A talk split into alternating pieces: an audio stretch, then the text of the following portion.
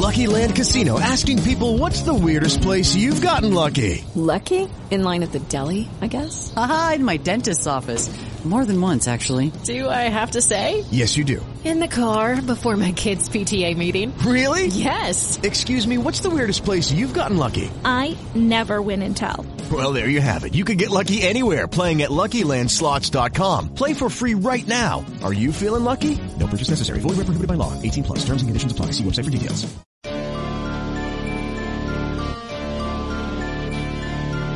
Are you searching for the best in online black radio? Then go to blacktalkradionetwork.com, helping you filter through the noise. Real talk, black talk.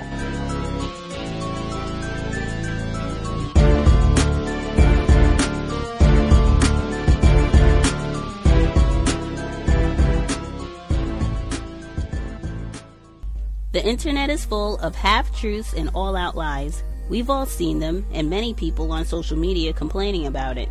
Here's your chance to show and prove. WorldAfropedia.com is a black owned and operated encyclopedia. There are several thousand articles, but we need help. We can't uncover all the truth ourselves. So please join us and become a writer, editor, or blogger for WorldAfropedia.com today. Every little bit counts. We owe it to the future generations to put the truth out there. Visit worldafropedia.com, the African centered encyclopedia, a global database of African knowledge for the purpose of bringing about global African wisdom and understanding. worldafropedia.com. Yeah, and, and so I try to do that, and I feel like I got so many illustrations of that in Invisible Man of the main character attempting to discard the weight of quote unquote being black or trying to figure out what that's supposed to mean, trying to get rid of it. And it ended up being black people often who made him take it back. Uh, particularly with that bank when he tries to get rid of it the first time, mm-hmm. and a black female, and not only does she make him dig it out of the trash, she calls him a nigger the second time he tries to get rid of it, black person, eh, she calls him a nigger and she threatens to call white people, the police, to make him pick it back up. Um, the second time he tries to get rid of it, black person picks it up, chases him down, takes it back, gets upset. He calls him a Negro.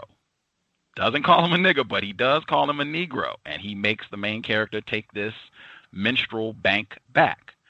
Uh, and I just I thought that was incredible that it happens the same way both times. They both explicitly labeled like, "Bam, you have been stamped nigger. You are not going to escape this. Bam, we're going to make sure that you." And the threat of calling white people to make sure that you don't cast off uh, this notion of blackness. Um, I'll just what what do you think about that? Um, I think I think you're right. Um, I, I'm a huge fan of, of, of Dr. Painter's work. I use a lot of my classes. Um, and yes, throughout the text, he has certain labels affixed to him by both whites and blacks. And I think it's important. I mean, I, I think it's just genius that you connect uh, the bank to the True Blood episode because they are intimately connected. It's very difficult to make sense of them in some ways um, because why would Mary Rambo, this figure in the text of a true black woman who understands herself, who understands her heritage, who understands black cultural existence. Why is it that she has this bank within her boarding house? I mean, this is what the protagonist asks himself when he wakes up after joining the Brotherhood. Why would she keep this image around? Um, and just a, a little background Ellison actually uh, wrote to a friend that he uh, came up with this idea based on reading Melville's The Confidence Man, and there's a figure in that Black Guinea who um, really enacts uh, what the bank does, which is opening one's mouth to catch coins uh, thrown um, by white people. Um, however, it's, it's suggested that there's actually it's actually a white man who's impersonating a black Sambo figure um, who's trying to get money from other folks. So this is what Ellison was basing it on. Um, but this Sambo bank that he ends up carrying around with him in his briefcase that he cannot get rid of.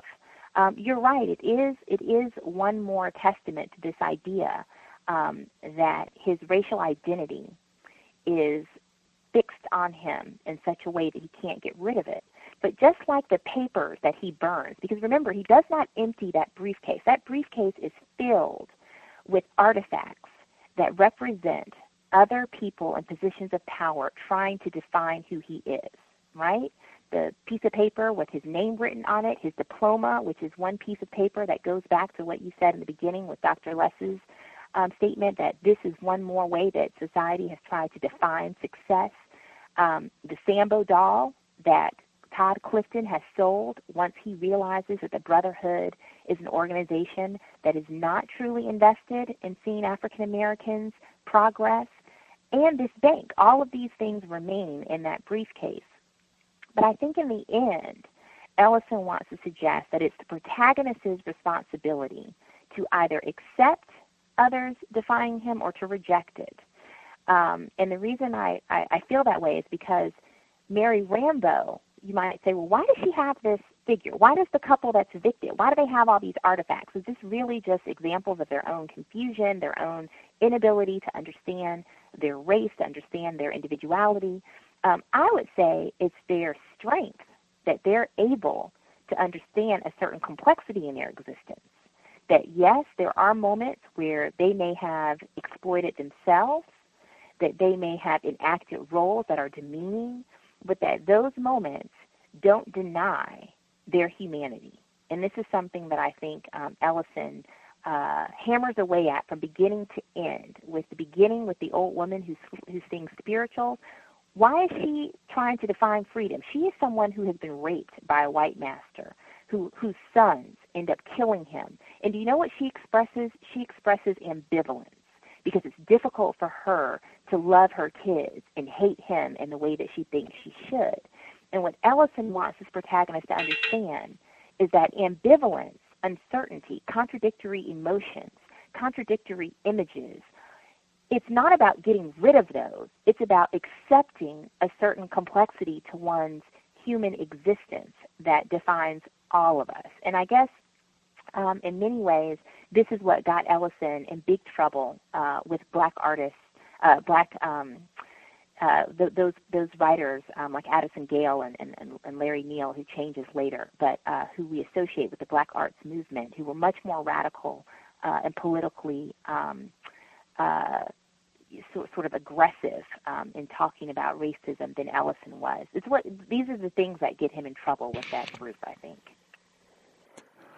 context of white supremacy. Gus T Renegade in for another broadcast, hopefully to share constructive information on the system of white supremacy. Today's date, Friday, July 13th, 2018. So I have been told this, our 11th study session on Ralph Ellison's Invisible Man, Gus T's all time favorite book. We're picking up on chapter 21. Uh, the voice you heard that was Professor Lena Hill. She was a guest on the program in 2011. Beautiful black female. She's written extensively about Invisible Man, Ellison. Uh, she touched on a point that was one of the questions that I asked last week. Uh, the happy nigger bank and the Sambo that he collects from the late Brother Tod Clifton, the uh, leg iron that he gets from Brother Tarp. What do these little knickknacks represent since he ends up hanging on to them for such a long time? Without further ado, we will go ahead and get started. Chapter 22, after the, ep- or not epilogue, but after the funeral for the late Brother Tod Clifton. The Cows, Ralph Ellison's Invisible Man, audio segment number one. When I saw them sitting in their shirt sleeves, leaning forward, gripping their crossed knees with their hands, I wasn't surprised. I'm glad it's you, I thought. This will be business without tears. It was as though I had expected to find them there, just as in those dreams in which I encountered my grandfather looking at me from across the dimensionless space of a dream room. I looked back without surprise or emotion, although I knew even in the dream that surprise was the normal reaction, and the lack of it was to be distrusted, a warning. I stood just inside the room, watching them as I slipped off my jacket, seeing them grouped around a small table upon which there rested a pitcher of water, a glass, and a couple of smoking ashtrays. One half of the room was dark, and only one light burned, directly above the table. They regarded me silently. Brother Jack with a smile that went no deeper than his lips, his head cocked to one side, studying me with his penetrating eyes, the others blank faced, looking out of eyes that were meant to reveal nothing and to stir profound uncertainty. The smoke rose in spirals from their cigarettes as they sat perfectly contained, waiting. So you came, after all, I thought, going over and dropping into one of the chairs. I rested my arm on the table, noticing its coolness. Well, how did it go? Brother Jack said, extending his clasped hands across the table and looking at me with his head to one side. You saw the crowd, I said. We finally got them out. No, we did not see the crowd. How was it? They were moved, I said, a great number of them. But beyond that, I. I don't know. They were with us, but how far? I don't know. And for a moment I could hear my own voice in the quiet of the high ceilinged hall. So, is that all the great tactician has to tell us? Brother Tobitt said. In what direction were they moved? I looked at him, aware of the numbness of my emotions. They had flowed in one channel too long and too deeply. That's for the committee to decide. They were aroused. That was all we could do. We tried again and again to reach the committee for guidance, but we couldn't. So? So we went ahead on my personal responsibility. Brother Jack's eyes narrowed. What was that? He said. Your what? My personal responsibility, I said. His personal responsibility, Brother Jack said. Did you hear that, brothers? Did I hear him correctly? Where did you get it, brother? He said. This is astounding. Where did you get it? From your mu. I started and caught myself in time. From the committee, I said. There was a pause. I looked at him, his face reddening as I tried to get my bearings. A nerve trembled in the center of my stomach. Everyone came out, I said, trying to fill it in. We saw the opportunity, and the community agreed with us. It's too bad you missed it. You see, he's sorry we missed it. Brother Jack said. He held up his hand. I could see the deeply etched lines in his palm. The great tactician of personal responsibility regrets our absence. Doesn't he see how I feel? I thought. Can't he see why I did it? What's he trying to do? Tobitt's a fool, but why is he taking it up? You could have taken the next step, I said, forcing the words. We went as far as we could. On your personal responsibility, Brother Jack said, bowing his head in time with the words. I looked at him steadily now. I was told to win back our following, so I tried, the only way I knew how. What's your criticism? What's wrong? So now, he said, rubbing his eye with a delicate circular movement of his fist, the great tactician asks, What's wrong? Is it possible that something could be wrong? Do you hear him, brothers? There was a cough. Someone poured a glass of water, and I could hear it fill up very fast. Then the rapid rill like trickle of the final drops dripping from the pitcher lip into the glass. I looked at him, my mind trying to bring things into focus. You mean he admits the possibility of being incorrect? Tobitt said. Sheer modesty, brother, the sheerest modesty. We have here an extraordinary tactician a Napoleon of strategy and personal responsibility. Strike while the iron is hot is his motto. Seize the instance by its throat. Shoot at the whites of their eyes. Give them the axe, the axe, the axe, and so forth. I stood up. I don't know what this is all about, brother. What are you trying to say? There is a good question, brothers. Sit down, please. It's hot. He wants to know what we're trying to say. We have here not only an extraordinary tactician, but one who has an appreciation for subtleties of expression. Yes, and for sarcasm when it's good, I said. And for discipline? Sit down, please, it's hot. And for discipline. And for orders and consultation when it's possible to have them, I said. Brother Jack grinned. Sit down, sit down and for patience, when I'm not sleepy and exhausted, I said, and not overheated as I am just now. You'll learn, he said. You'll learn and you'll surrender yourself to it even under such conditions, especially under such conditions. That's its value. That makes it patience. Yes, I guess I'm learning now, I said, right now. Brother, he said dryly, you have no idea how much you're learning. Please sit down. All right, I said, sitting down again. But while ignoring my personal education for a second, I'd like you to remember that the people have little patience with us these days. We could use this time more profitably. And I could tell you that politicians are not personal persons, Brother Jack said, but I won't. How could we use it more profitably? By organizing their anger. So again, our great tactician has relieved himself. Today he is a busy man. First an oration over the body of Brutus, and now a lecture on the patience of the Negro people. Tobitt was enjoying himself. I could see his cigarette trembling in his lips as he struck a match to light it. I move we issue his remarks in a pamphlet, he said, running his finger over his chin. They should create a natural phenomenon. This had better stop right here, I thought. My head was getting lighter and my chest felt tight. Look, I said, an unarmed man was killed, a brother, a leading member shot down by a policeman.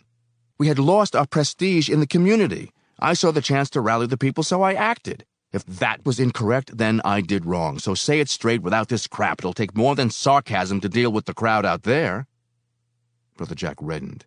The others exchanged glances. He hasn't read the newspapers, someone said. You forget, Brother Jack said. It wasn't necessary. He was there. Yes, I was there, I said, if you're referring to the killing. There, you see, Brother Jack said. He was on the scene. Brother Tobitt pushed the table edge with his palms. And still you organized that sideshow of a funeral.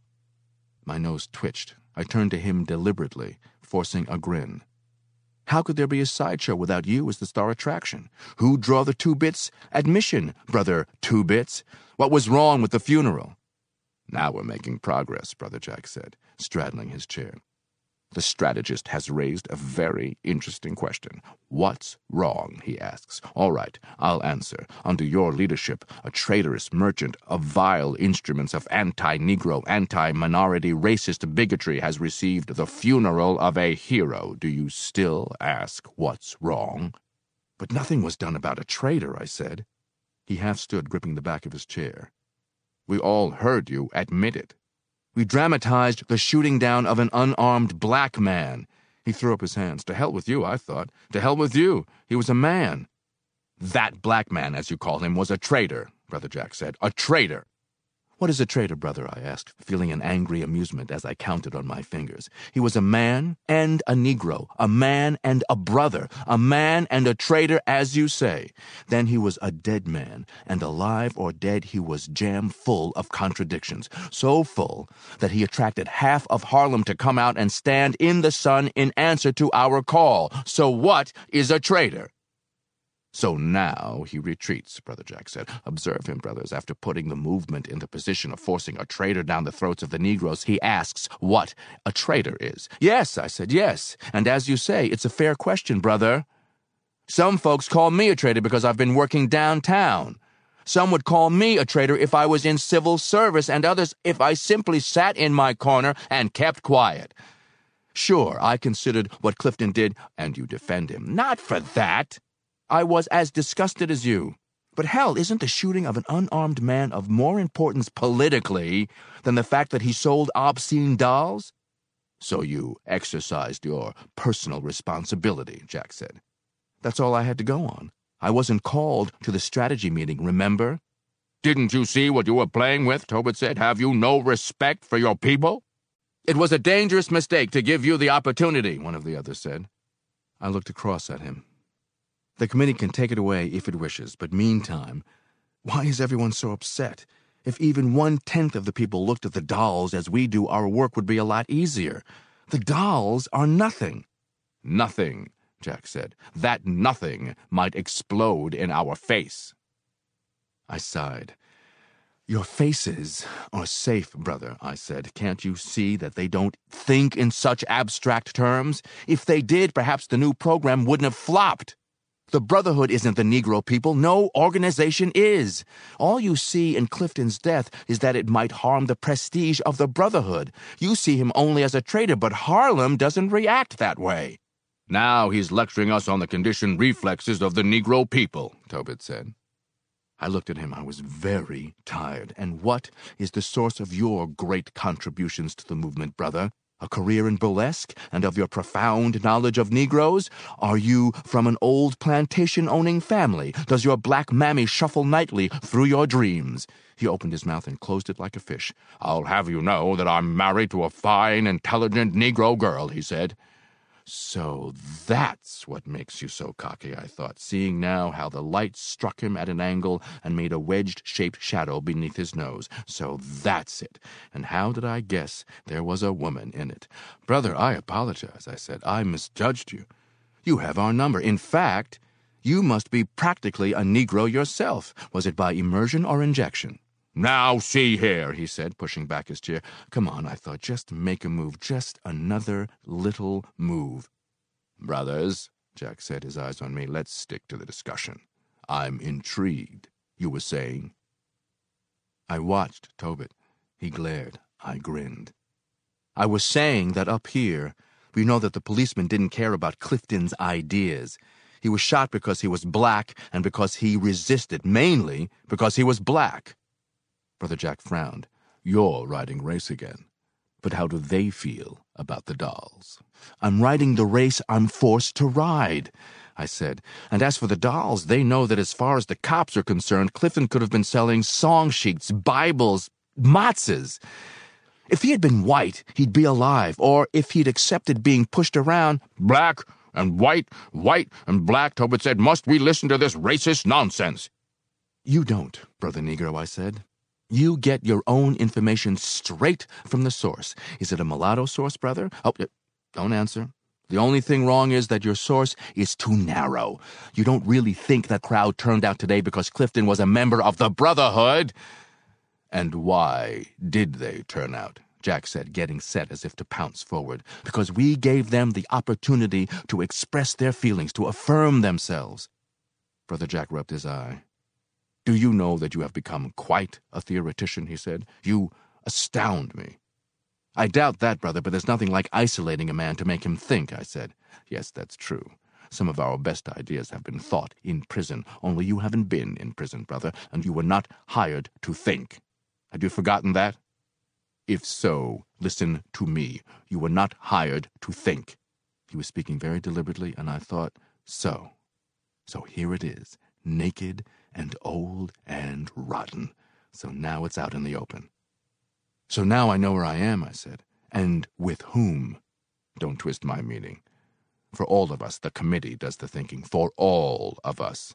And you were hired to talk. That's right.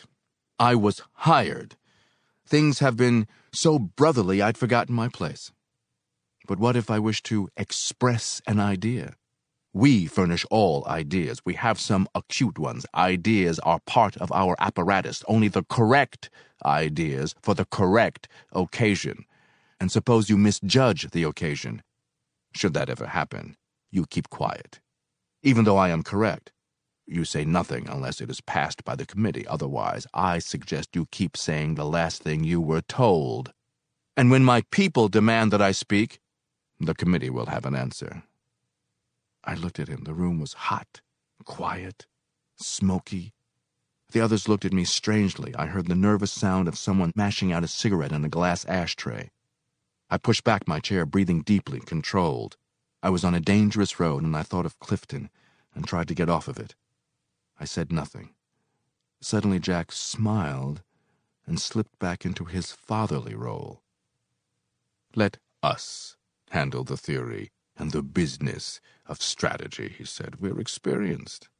We're graduates, and while you are a smart beginner, you skipped several grades.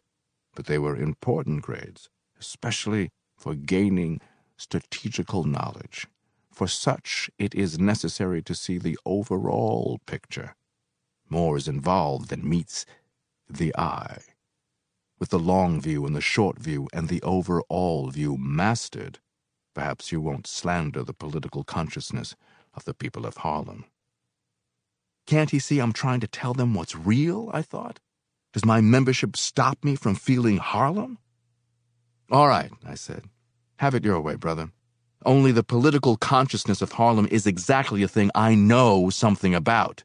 That's one class they wouldn't let me skip. I'm describing a part of reality which I know. And that is the most questionable statement of all, Tobitt said. I know, I said, running my thumb along the edge of the table. Your private source tells you differently. History's made at night, eh, brother? I warn you, Tobitt said. Brother to brother, brother, I said. Try getting around more. You might learn that today was the first time that they've listened to our appeals in weeks. And I'll tell you something else. If we don't follow through on what was done today, this might be the last. So he's finally gotten around to predicting the future, Brother Jack said. It's possible, though I hope not. He's in touch with God, Tobitt said. The Black God. I looked at him and grinned.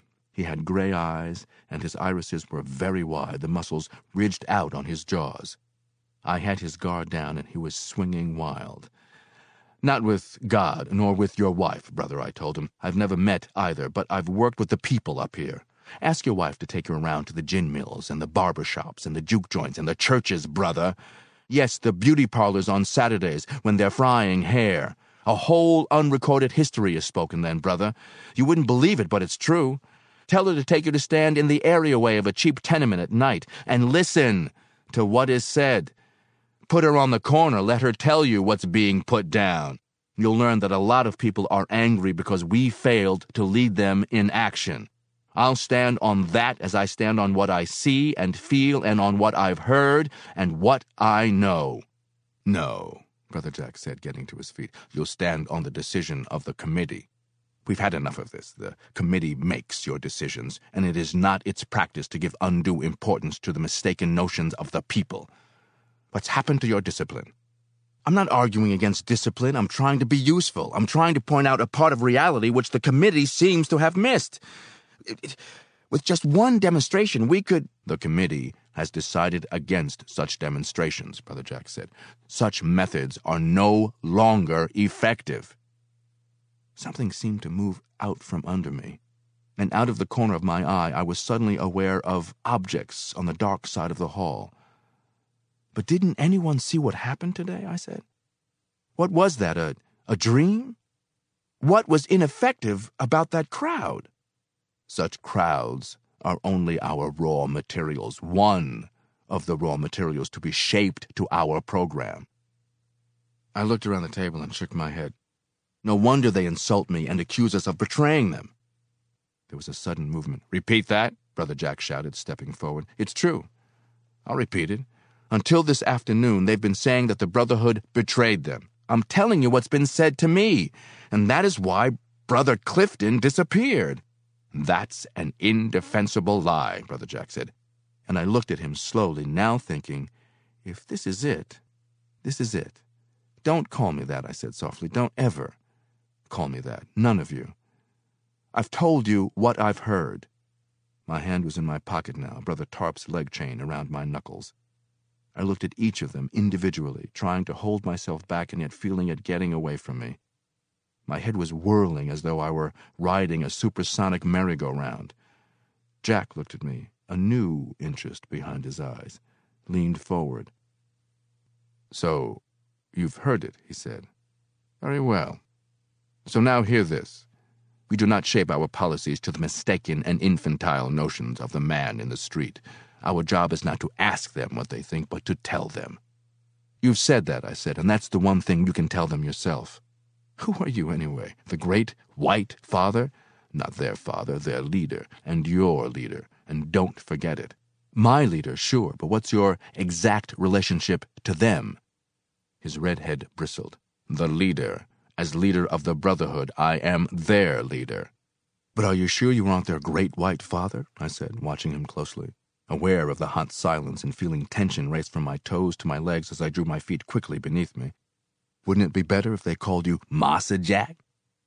Now see here, he began, leaping to his feet to lean across the table, and I spun my chair half around on its hind legs as he came between me and the light, gripping the edge of the table, spluttering and lapsing into a foreign language, choking and coughing and shaking his head as I balanced on my toes now, set to propel myself forward seeing him above me and the others behind him, as suddenly something seemed to erupt out of his face.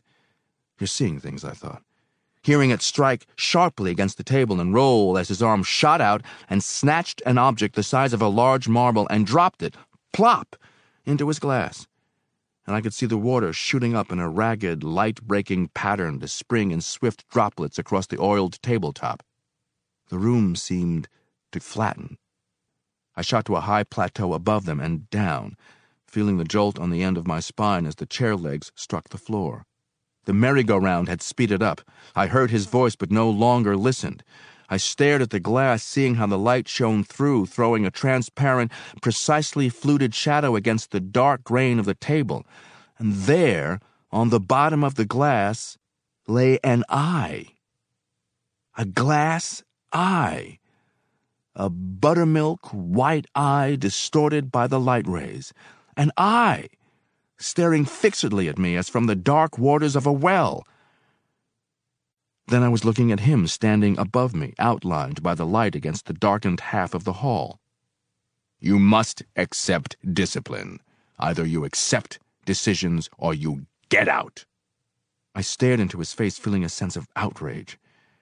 His left eye had collapsed, a line of raw redness showing where the lid refused to close, and his gaze had lost its command. I looked from his face to the glass, thinking, he's disemboweled himself just in order to confound me. And the others had known it all along. They aren't even surprised. I stared at the eye, aware of Jack pacing up and down, shouting. Brother, are you following me? He stopped, squinting at me with cyclopean irritation. What's the matter? I stared up at him, unable to answer. Then he understood and approached the table, smiling maliciously. So that's it. So it makes you uncomfortable, does it? You're a sentimentalist, he said, sweeping up the glass and causing the eye to turn over in the water so that now it seemed to peer down at me from the ringed bottom of the glass. He smiled, holding the tumbler level with his empty socket swirling the glass. You didn't know about this. No, and I didn't want to know. Someone laughed. See, that demonstrates how long you've been with us. He lowered the glass. I lost my eye in the line of duty. What do you think of that? He said with a pride that made me all the angrier. I don't give a damn how you lost it as long as you keep it hidden. That is because you don't appreciate the meaning of sacrifice. I was ordered to carry through an objective, and I carried it through, understand, even though I had to lose my eye to do it. He was gloating now, holding up the eye in the glass as though it were a, a medal of merit. Not much like that traitor Clifton, is it? Tobitt said. The others were amused. All right, I said, all right. It was a heroic act. It saved the world. Now hide the bleeding wound. Don't over evaluate it, Jack said, quieter now.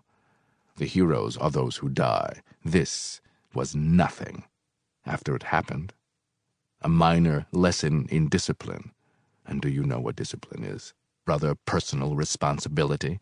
It's sacrifice, sacrifice, sacrifice.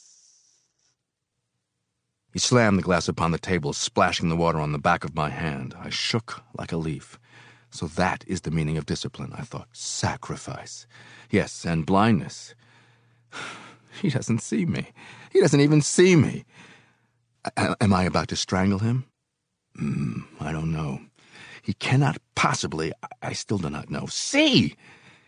Discipline is sacrifice, yes, and blindness, yes, and me sitting here while he tries to intimidate me. That's it, with his goddamn blind glass eye. Should you show him you get it? Shouldn't you? Shouldn't he know it? Hurry! Shouldn't you? Look at it there. A good job. An almost perfect imitation that seemed alive. Should you? Shouldn't you? Maybe he got to where he learned that language he lapsed into. Shouldn't you? Make him speak the unknown tongue? The language of the future? What's mattering with you? Discipline is learning, didn't he say? Is it? I stand. You're sitting here, ain't I? You're holding on, ain't I? He said you'd learn, so you're learning, so he saw it all the time. He's a riddler. Shouldn't we show him? So, sit still is the way. and learn. Never mind the eye. It's dead. All right, now look at him. See him turning now, left, right, coming short legged toward you. See him? Hep, hep, the one eyed beacon. All right. All right. Hep, hep, the short legged deacon. All right, nail him. Short changing dialectical deacon. All right. There, so now you're learning. Get it under control. Patience. Yes. I looked at him again as for the first time seeing a little bantam rooster of a man with a high domed forehead and a raw eye socket that wouldn't quite accept its lid. I looked at him carefully now with some of the red spots fading and with the feeling that I was just awakening from a dream. I had boomeranged around. I realize how you feel, he said, becoming an actor who just finished a part in a play and was speaking again in his natural voice. I remember the first time I saw myself this way, and it wasn't pleasant. And don't think I wouldn't rather have my old one back. He felt in the water for his eye now, and I could see its smooth, half spherical, half amorphous form slip between his two fingers and spurt around the glass as though looking for a way to break out. Then he had it shaking off the water and breathing upon it as he walked across to the dark side of the room. But who knows, brothers, he said, with his back turned. Perhaps if we do our work successfully, the new society will provide me with a living eye. Such a thing is not at all fantastic, although I've been without mine for quite a while. What time is it, by the way? But what kind of society will make him see me, I thought hearing Tobitt answer, 6.15. Then we'd better leave immediately. We've got a long way to travel, he said, coming across the floor. He had his eye in place now, and he was smiling. How's that? he asked me. I nodded. I was very tired. I simply nodded. Good, he said. I sincerely hope it never happens to you. Sincerely. If it should, maybe you'll recommend me to your oculist, I said. Then I may not see myself as others see me not. He looked at me oddly, then laughed. Ha ha! See, brothers, he's joking. He feels brotherly again. But just the same, I hope you'll never need one of these. Meanwhile, go and see Hambro. He'll outline the program and give you the instructions. As for today, just let things float. It is a development that is important only if we make it so. Otherwise, it will be forgotten, he said, getting into his jacket. And you'll see that it's best the Brotherhood must act as a coordinated unit. I looked at him. I was becoming aware of smells again, and I needed a bath. The others were standing now and moving toward the door. I stood up, feeling the shirt stick to my back. One last thing, Jack said, placing his hand on my shoulder and speaking quietly. Watch that temper. That's discipline, too. Learn to demolish your brotherly opponents with ideas, with polemical skill. The other is for our enemies. Save it for them. And go and get some rest. I was beginning to tremble. His face seemed to advance and recede, recede and advance. He shook his head and smiled grimly. I know how you feel, he said, and it's too bad all that effort was for nothing. But that in itself is a kind of discipline. I speak to you of what I've learned, and I'm a great deal older than you. Good night. I looked at his eye. So he knows how I feel. Which eye is really the blind one? Good night, I said. Good night, brother, they all, except Tobitt, said. It'll be night, but it won't be good, I thought, calling a final, Good night. They left, and I took my jacket and went and sat at my desk. I heard them passing down the stairs and the closing of the door below. I felt as though I'd been watching a bad comedy, only it was real and I was living it. And it was the only historically meaningful life that I could live. If I left it, I'd be nowhere, as dead and as meaningless as Clifton. I felt for the doll in the shadow and dropped it on the desk. He was dead, all right, and nothing would come of his death now. He was useless even for a scavenger action. He had waited too long. The directives had changed on him. He'd barely gotten by with a funeral. And that was all. It was only a matter of a few days, but he had missed, and there was nothing I could do. But at least he was dead and out of it. I sat there a while, growing wilder and fighting against it. I couldn't leave, and I had to keep contact in order to fight, but I would never be the same. Never. After tonight, I wouldn't ever look the same or feel the same. Just what I'd be, I didn't know. I couldn't go back to what I was, which wasn't much, but I'd lost too much to be what I was. Some of me, too, had died with Tod Clifton. So I would see Hambro for whatever it was worth. I got up and went out into the hall. The glass was still on the table, and I swept it across the room, hearing it rumble and roll in the dark. Then I went downstairs. The bar downstairs was hot and crowded, and there was a heated argument in progress over Clifton's shooting. I stood near the door and ordered a bourbon. Then someone noticed me, and they tried to draw me in. Please. Not tonight, I said. He was one of my best friends. Oh, sure, they said and I had another bourbon and left. When I reached 125th Street, I was approached by a group of civil liberties workers circulating a petition demanding the dismissal of the guilty policeman. And a block further on, even the familiar Woman Street preacher was shouting a sermon about the slaughter of the innocents. A much broader group was stirred up over the shooting than I had imagined. Good, I thought. Perhaps it won't die down after all. Maybe I'd better see Hambro tonight. Little groups were all along the street and I moved with increasing speed until suddenly I had reached Seventh Avenue, and there beneath a street lamp with the largest crowd around him was Ras the Exhorter, the last man in the world I wanted to see. And I had just turned back when I saw him lean down between his flags, shouting, Look, look, black ladies and gentlemen. There goes the representative of the Brotherhood. Does Ras see correctly? Is that gentleman trying to pass us unnoticed? Ask him about it. What are you people waiting for, sir? What are you doing about your black youth shot down because of your deceitful organization? They turned, looking at me, closing in. Some came up behind me and tried to push me further into the crowd. The exhorter leaned down, pointing at me beneath the green traffic light. Ask him what they are doing about it, ladies and gentlemen. Are they afraid? Or are the white folks and their black stooges sticking together to betray us? Get your hands off me, I shouted as someone reached around and seized my arm. I heard a voice cursing me softly. Give the brother a chance to answer, someone said. Their faces pressed in upon me. I wanted to laugh, for suddenly I realized that I didn't know whether I had been part of a sellout or not. But they were in no mood for laughter. Ladies and gentlemen, brothers and sisters, I said, I disdain to answer such an attack. Since you all know me and my work, I don't think it's necessary but it seems highly dishonorable to use the unfortunate death of one of our most promising young men as an excuse for attacking an organization that has worked to bring an end to such outrages. Who was the first organization to act against this killing? The Brotherhood. Who was the first to arouse the people? The Brotherhood.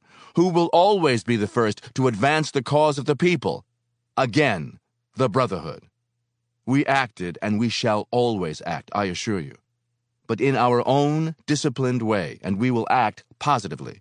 We refuse to waste our energy and yours in premature and ill considered actions. We are Americans, all of us, whether black or white, regardless of what the man on the ladder there tells you, Americans. And we leave it to the gentleman up there to abuse the name of the dead. The Brotherhood grieves and feels deeply the loss of its brother and we are determined that his death shall be the beginning of profound and lasting changes. It's easy enough to wait around for the minute a man is safely buried and then stand on a ladder and smear the memory of everything he believed in. But to create something lasting of his death takes time and careful planning. Gentlemen, Ras shouted, stick to the issue. You're not answering my question. What are you doing about the shooting? I moved toward the edge of the crowd. If this went any further, it could be disastrous. Stop abusing the dead for your own selfish ends, I said. Let him rest in peace. Quit mangling his corpse. I pushed away as he raged, hearing shouts of, Tell him about it! Grave robber! The exhorter waved his arms and pointed, shouting, That man is a paid stooge of the white enslaver. Where has he been for the last few months when our black babies and women have been suffering? Let the dead rest in peace, I shouted, hearing someone call. Oh, man, go back to Africa. Everybody knows the brother. Good, I thought. Good. Then there was a scuffle behind me, and I whirled to see two men stop short. They were Ras's men. Listen, mister, I said up to him. If you know what's good for you, you'll call off your goons. Two of them seem to want to follow me. And that is a damn lie, he shouted. There are witnesses if anything should happen to me. A man who'll dig up the dead hardly before he's buried will try anything. But I warn you, there were angry shouts from some of the crowd, and I saw the men continue past me with hate in their eyes, leaving the crowd to disappear around the corner. Ras was attacking the Brotherhood now, and others were answering him from the audience, and I went on, moving back toward Lenox, moving past a movie house when they grabbed me and started punching me, but this time they picked the wrong spot, and the movie doorman intervened and they ran back toward Ras's street meeting. I thanked the doorman and went on. I had been lucky. They hadn't hurt me, but Ras was becoming bold again.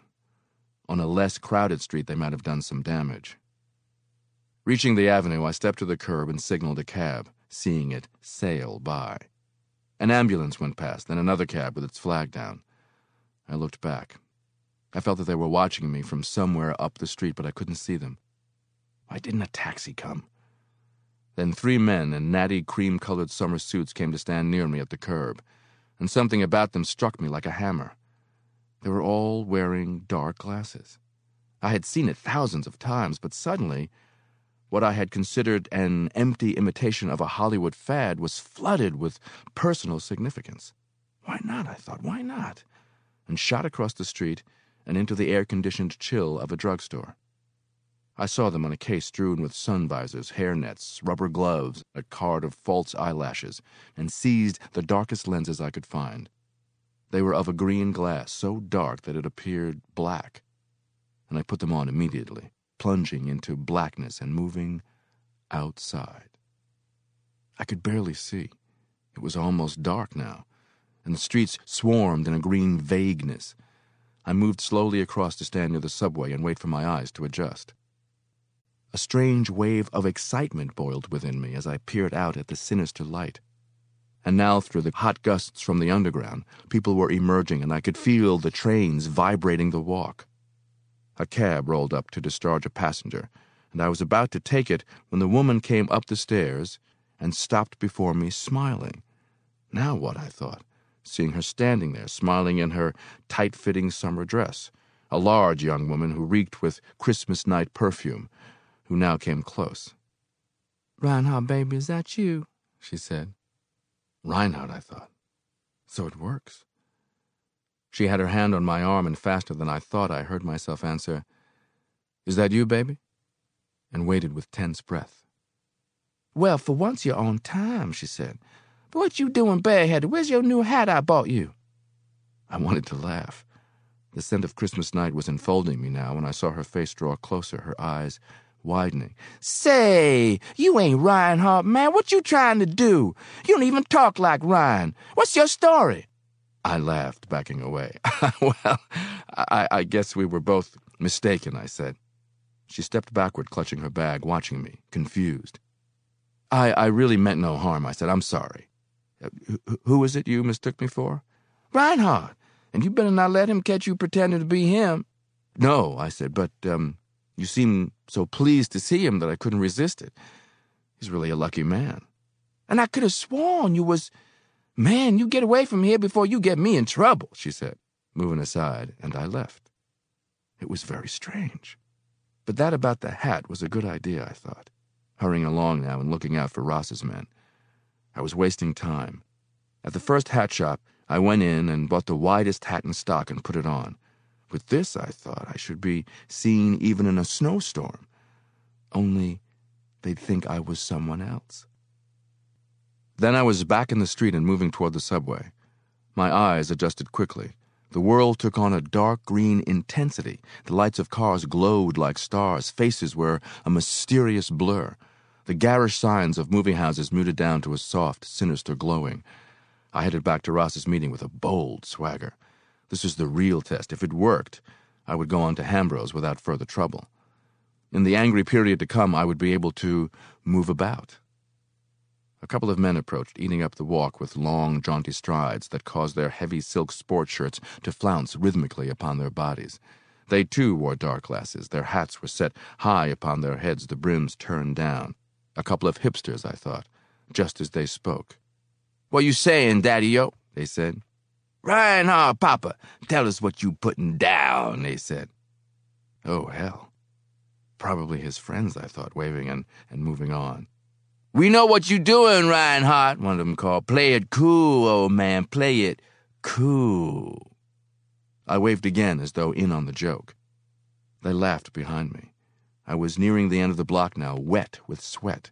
Who was this Rinehart, and what was he putting down? I'd have to learn more about him to avoid further misidentifications. A car passed with its radio blaring. Ahead, I could hear the exhorter barking harshly to the crowd. Then I was moving close and coming to a stop conspicuously in the space left for pedestrians to pass through the crowd. To the rear, they were lined up two deep before the store windows. Before me, the listeners merged in a green tinted gloom. The exhorter gestured violently, blasting the Brotherhood. The time for action is here. We must chase them out of Harlem, he cried. And for a second, I thought he had caught me in the sweep of his eyes and tensed. Ras said, chase them. It is time Ras the Exhorter become Ras the Destroyer. Shouts of agreement arose, and I looked behind me, seeing the men who had followed me and thinking, what did he mean, destroyer? I repeat, black ladies and gentlemen, the time has come for action. I, Ras the Destroyer, repeat, the time has come. I trembled with excitement. They hadn't recognized me. It works, I thought. They see the hat not me. There is a, a magic in it. It hides me right in front of their eyes. But suddenly I wasn't sure. With Ras calling for the destruction of everything white in Harlem, who could notice me? I needed a better test. If I was to carry out my plan. What plan? Hell, I don't know. Come on. I weaved out of the crowd and left, heading for Hambro's. A group of zoot suiters greeted me in passing. Hey, hey now, Daddy-o, they call. Hey, hey, hey, hey now. Hey, hey, hey now, I said. It was as though by dressing and walking in a certain way I had enlisted in a fraternity in which I was recognized at a glance, not by features, but by clothes, by uniform, by gait. But this gave rise to another uncertainty. I was not a zoot suiter, but a kind of politician. Or was I? What would happen in a real test. What about the fellows who'd been insulting at the Jolly Dollar?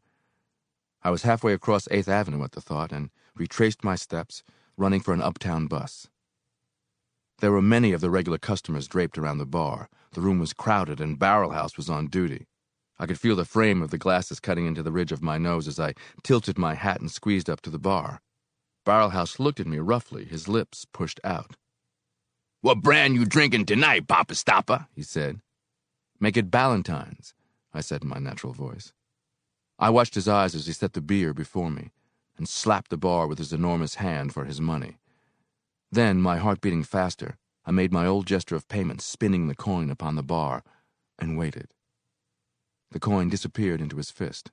Thanks, Pops, he said, moving on and leaving me puzzled. For there had been recognition of a kind in his voice, but not for me. He never called me Pops or Papa Stopper. It's working, I thought, perhaps. It's working very well. Certainly something was working on me, and, and profoundly. Still, I was relieved it was hot. Perhaps that was it. I drank the cold beer, looking back to the rear of the room, to the booths. A crowd of men and women moiled like nightmare figures in the smoke green haze. The jukebox was dinning, and it was like looking into the depths of a murky cave and now someone moved aside, and looking down along the curve of the bar past the bobbing heads and shoulders, I saw the jukebox, lit up like a bad dream of the fiery furnace, shouting, Jelly, jelly, jelly, all night long. And yet, I thought, watching a numbers runner paying off a bet, this is one place that the Brotherhood definitely penetrated. Let Hambro explain that, too, along with all the rest he'd have to explain. I drained the glass and turned to leave, when there across the lunch counter I saw Brother Maceo, I moved impulsively, forgetting my disguise until almost upon him, then checked myself and put my disguise once more to a test. Reaching roughly across his shoulder, I picked up a greasy menu that rested between the sugar shaker and the hot sauce bottle and pretended to read it through my dark glasses. How the ribs, Pops? I said. Fine. Least these here I'm eating is. Yeah? How much you know about ribs? He raised his head slowly, looking across at the spitted chickens revolving before the low blue rotisserie flames. I reckon I know as much about 'em as you, he said, and probably more, since I've probably been eating 'em a few years longer than you and in a few more places. What makes you think you can come in here messing with me anyhow? He turned, looking straight into my face, now challenging me. He was very game, and I wanted to laugh. Oh, take it easy, I growled. A man can ask a question, can he? You got your answer, he said, turning completely around on the stool. So now I guess you ready to pull your knife. Knife, I said, wanting to laugh. Who said anything about a knife? That's what you thinking about. Somebody say something that you don't like, and you kind of fellas pull your switchblades. So, all right, go ahead and pull it. I'm as ready to die as I'm going to ever be. Let's see you. Go ahead. He reached for the sugar shaker now, and I stood there feeling suddenly that the old man before me was not Brother Maceo at all, but someone else disguised to confuse me. The glasses were working too well. He's a game old brother, I thought, but this'll never do. I pointed toward his plate. I asked you about the ribs, I said, not your ribs. Who said anything about a knife? Never mind that. Just go on and pull it, he said.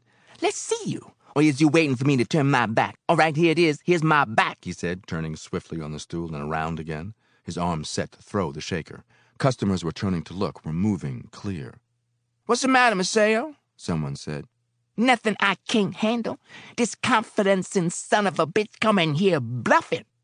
You take it easy, old man, I said. Don't let your mouth get your head in trouble, thinking, why am I talking like this? You don't have to worry about that, son of a bitch. Pull your switchblade.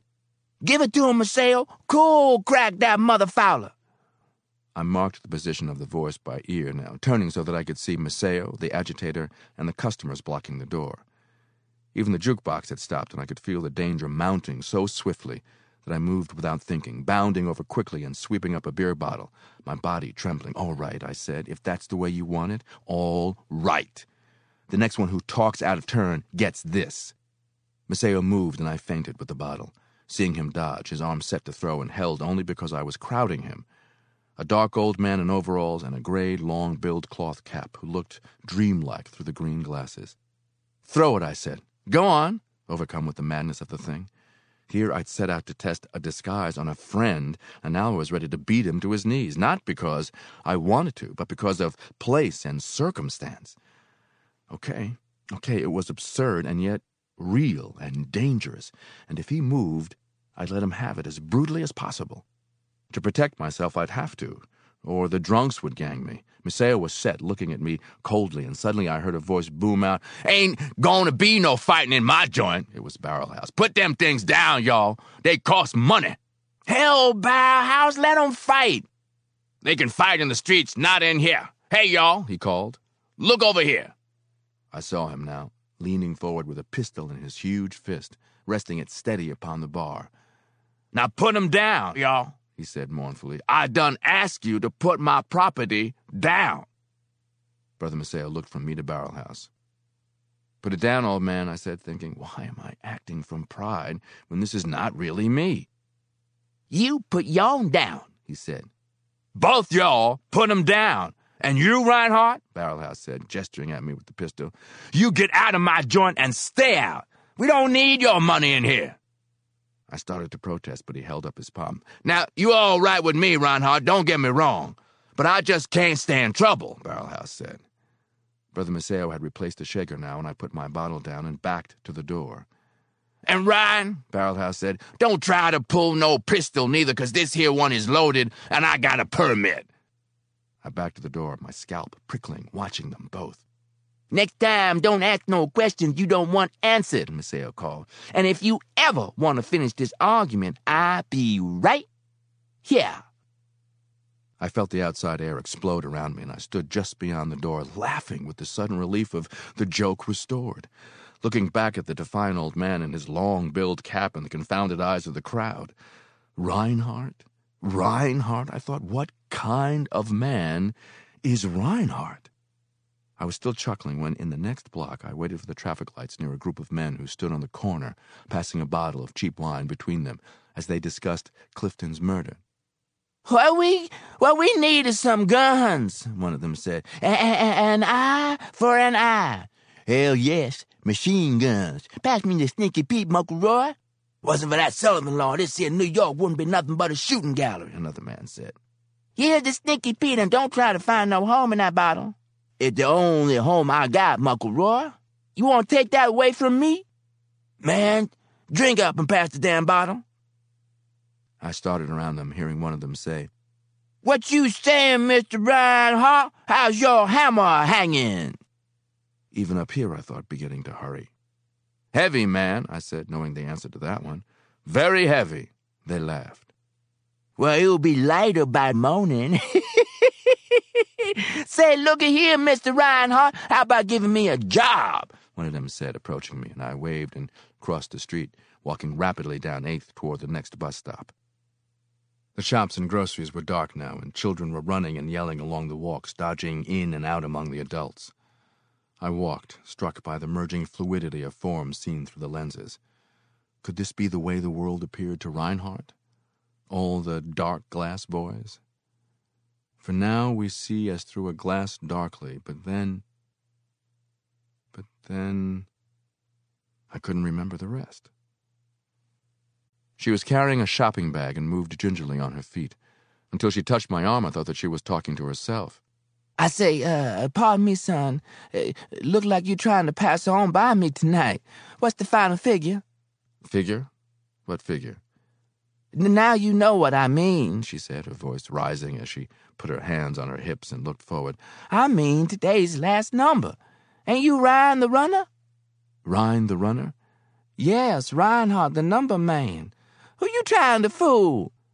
But that's not my name, madam, I said, uh, speaking as precisely as I could, stepping away from her. You've made a mistake. Her mouth fell wide. You ain't? Well, why, you look so much like him, she said with hot doubt in her voice. Now, ain't this here something? Let me go on home. If my dream come out, I'ma have to look that rascal up, and here I needs that money, too. I hope you won, I said, straining to see her clearly. And I hope he pays off. Thanks, son, but but he'll pay off all right. I can see you ain't Rinehart now, though. I, I'm sorry for stopping you. It's all right, I said. If I'd looked at your shoes, I would have known. Why? 'Cause Rine the Runner is known for them knob-toed kind. I watched her limp away, rocking like the old ship of Zion. No wonder everyone knows him, I thought. In that racket, you have to get around. I was aware of my black and white shoes for the first time since the day of Clifton's shooting. When the squad car veered close to the curb and rolled along slowly beside me, I knew what was coming before the cop opened his mouth. That you, Rinehart? My man? The cop who was not driving said. He was white. I could see the shield gleaming on his cap, but the number was vague. Not this time, officer, I said. The hell you say? What are you trying to pull? Is this a a holdout? You're making a mistake, I said. I'm not Rinehart. The car stopped. A flashlight beamed in my green lensed eyes. He spat into the street. Well, you better be by morning, he said, and you better have our cut in the regular place. Who the hell you think you are? he called as the car speeded up and away. And before I could turn, a crowd of men ran up from the corner pool hall. One of them carried an automatic in his hand. What were these sons of bitches trying to do to you, Daddy? He said. It was nothing. They they thought I was someone else. Who they take you for? I looked at them. Were they criminals or simply men who who were worked up over the shooting? Some guy named Rinehart, I said. Rinehart? hey, y'all hear that? snorted the fellow with the gun. Rinehart, them patties must be going stone blind. Anybody can see you ain't Rinehart. But he do look like Rine, another man said, staring at me with his hands in his trousers pockets. Like hell he does. Hell, man, Rinehart will be driving that Cadillac this time of night. What the hell you talking about?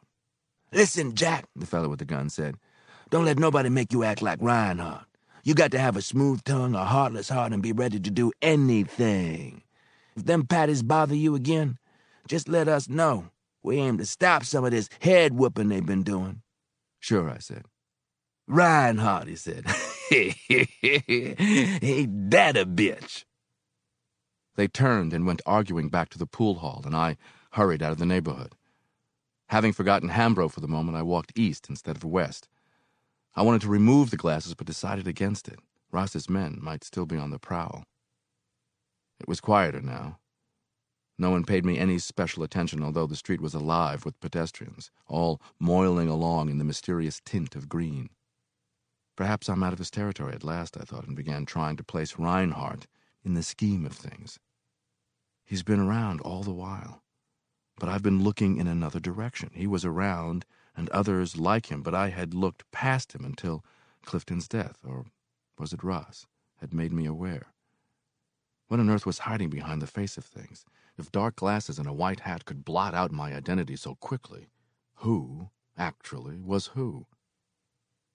The perfume was exotic and seemed to roll up the walk behind me as I became aware of a woman strolling casually behind me.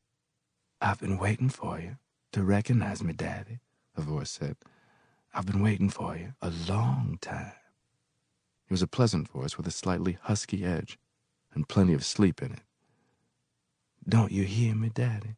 she said. And I started to look around, hearing, No, Daddy, don't look back. My old man might be cold trailing me. Just walk along beside me while I tell you where to meet me. I swear, I thought you'd never come. Will you be able to see me tonight? She had moved close to me now, and suddenly I felt a hand fumbling at my jacket pocket. All right, Daddy. You don't have to jump evil on me. Here it is. Now will you see me? I stopped dead, grabbing her hand and looking at her, an exotic girl even through the green glasses, looking at me with a smile that suddenly broke Rinehart, Daddy, what's the matter? So here it goes again, I thought, holding her tightly. I'm not Rinehart, miss, I said, and for the first time tonight, I'm truly sorry. But, Bliss, Daddy, Rinehart, you're not trying to put your baby down. Daddy, what did I do? She seized my arm, and we were poised face to face in the middle of the walk. And suddenly she screamed, Oh, you really aren't. And me trying to give you his money? Get away from me, you dumb John. Get away from me.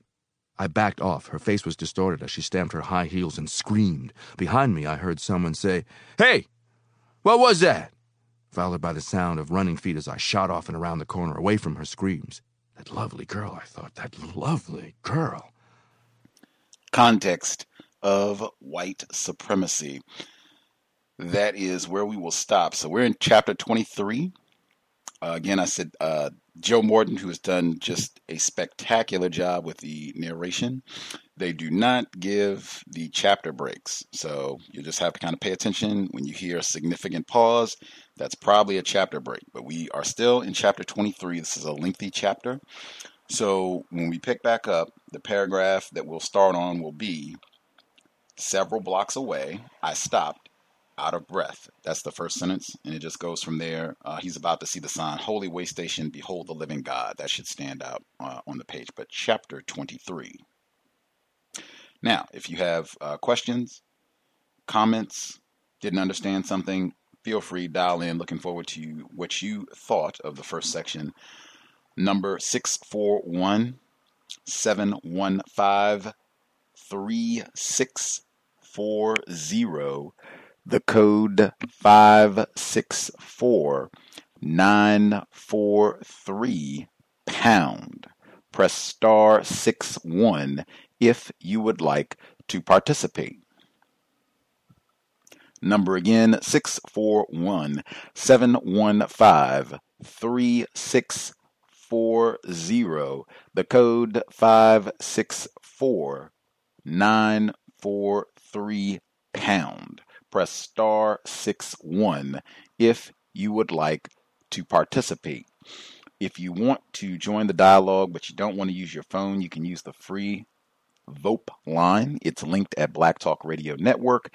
The address tiny.cc forward slash one race and that is the number one.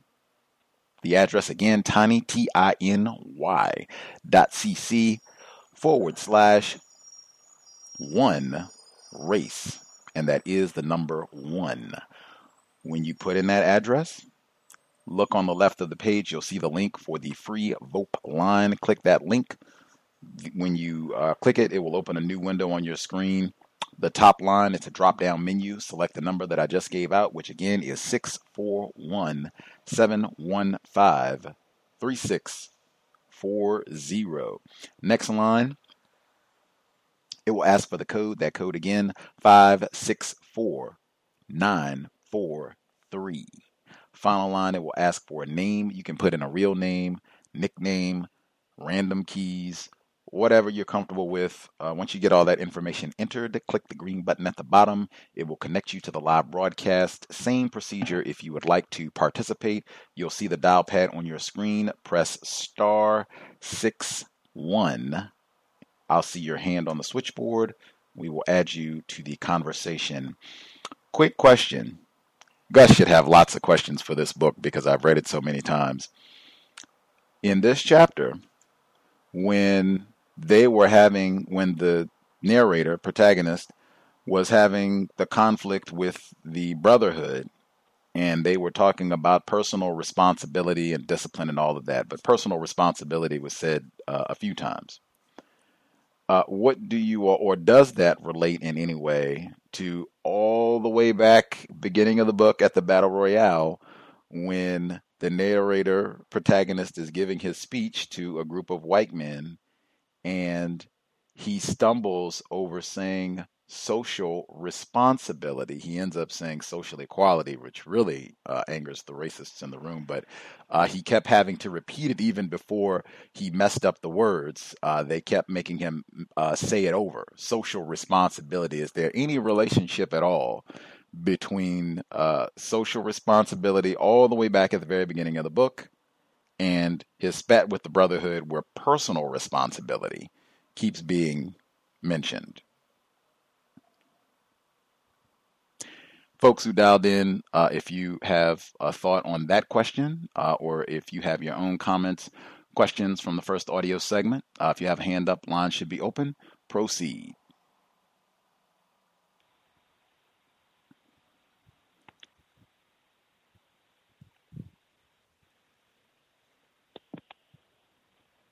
Yes, may I be heard? Uh, greetings, Mr. Demery Four.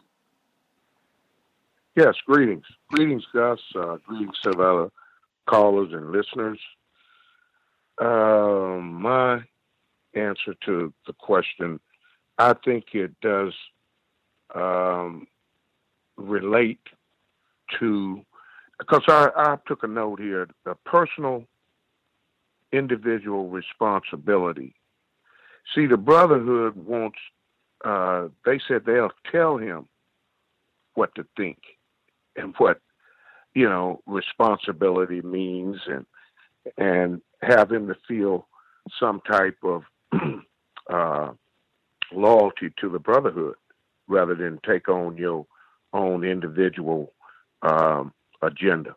They'll tell you what to think and they'll tell you what to say and that's the way the system of white supremacy works. So uh, my comments on this reading was Brother Jack um, and members of the uh, Brotherhood, which I uh, can probably replace with the system of white supremacy, was not happy with um, the uh, narrator's speech at the funeral, and then went so far as calling uh, Brother Tod Clifton, a traitor. And uh, Brother Jack's got a glass eye, which is leading to, uh, I guess, partial blindness, you know, and his narrow minded uh, view of life itself, really, and uh, his commitment to the so called brotherhood, which is uh, I can replace with just a system of white supremacy. He's stressing discipline and patience. You know, if it wasn't, you know, so close to reality, it would be funny. But that seems to be what they're uh, telling non-white people. Just uh, we've come a long way, and uh, just be patient. It takes time. on it, get rid of this racism, and to deal with it. So just be patient. Uh, Brother Jack, um,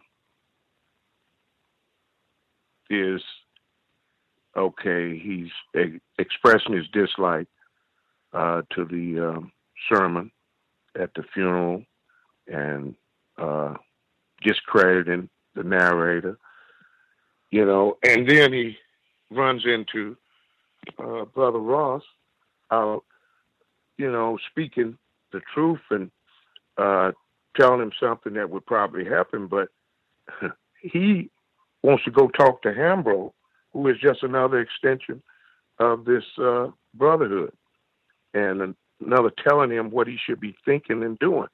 But he's resisting Ras, you know, and it's kind of like that's our plot, our plight here in America as black people. We don't hear the true message, but we constantly want to seek out some type of instructions or, you know, what we should do next, thinking, you know, buying into the lies that uh, agencies like the Brotherhood or the system of white supremacy uh, tells us or put that little chip in our head the way we should think. The, the same people that was victimizing him, you know, and talking about him, you know, he wants to uh, seek instruction from. And uh, the Brotherhood, he finds out later, has a part in the numbers game. So it's a lot of suspicion surrounding the Brotherhood, but he he's still showing some dedication there. And I'll say about Rinehart is this is a funny part when they were greeting each other and say, "What you putting down, Rinehart?" Hey, hey, hey! Now, that reminded me of Mr. Neely Fuller with the Scooby Doo, brother, Scooby Doo, and the hat that he was wearing reminded me of the Zapsters. You, you know, whatever it is at that time, that's what uh, we'll go for. Food was used as a cultural item. This week they're talking about ribs. I guess black people associated with barbecue ribs, but in my experience, white people eat more ribs than we do. And another funny part, he was talking to the woman. He seems to be able to imitate and uh, be an imposter better than he can find out who uh, he really is. So he's imitating Rinehart, and he's talking to a female. And then as she walks off, he says, uh, she walks away, rolling like the ship of Zion. And he talks about, uh, it looked like uh, Maceo. Maceo, he interrupts Maceo eating his ribs or whatever, and then later on calls Maceo to agitate. I'll mute my line on that, Gus, and give somebody else a chance. Thanks for taking the call. Much obliged, Brother Demery, for a great comparison to uh, Mr. Fuller. Oopty scoo, I think, is, is the reply on that one. Uh, reminded me of Minister, well, prior to Minister Malcolm X, the hipster days of Detroit Red uh, in his time running around in Harlem, uh, right there. They would have been the same time. I think by that point he had uh, turned things around. 1952, uh, yeah, he would have turned things around at that point. But yeah, they would have been in the same spot. Uh, Ralph Ellison and Minister Malcolm X, about the mid early 1950s. Other folks who dialed in, if you have a hand up, if you have commentary you would like to share, uh, line should be open. Proceed. Can I be heard? Yes, sir. All right. Uh, greetings, Gus, and uh, greetings to all the uh, callers and listeners. Uh, Gus, uh, can you repeat your question that you put out there? Yes, sir. The question was in this week's audio segment when the protagonist was having his disagreement with the Brotherhood, uh, the phrase personal responsibility was invoked. Does that have any relationship to all the way back at the very beginning of the book at the battle royale when the protagonist was giving his speech to the room of white men, racists, and he kept having to repeat the word social responsibility. Uh, they kept making him say it over and over. Uh, and in fact, he messed up and eventually said social equality, which really upset them. But is there any relationship, social responsibility, in the context it was used at the beginning of the book, and then in this week's segment, personal responsibility?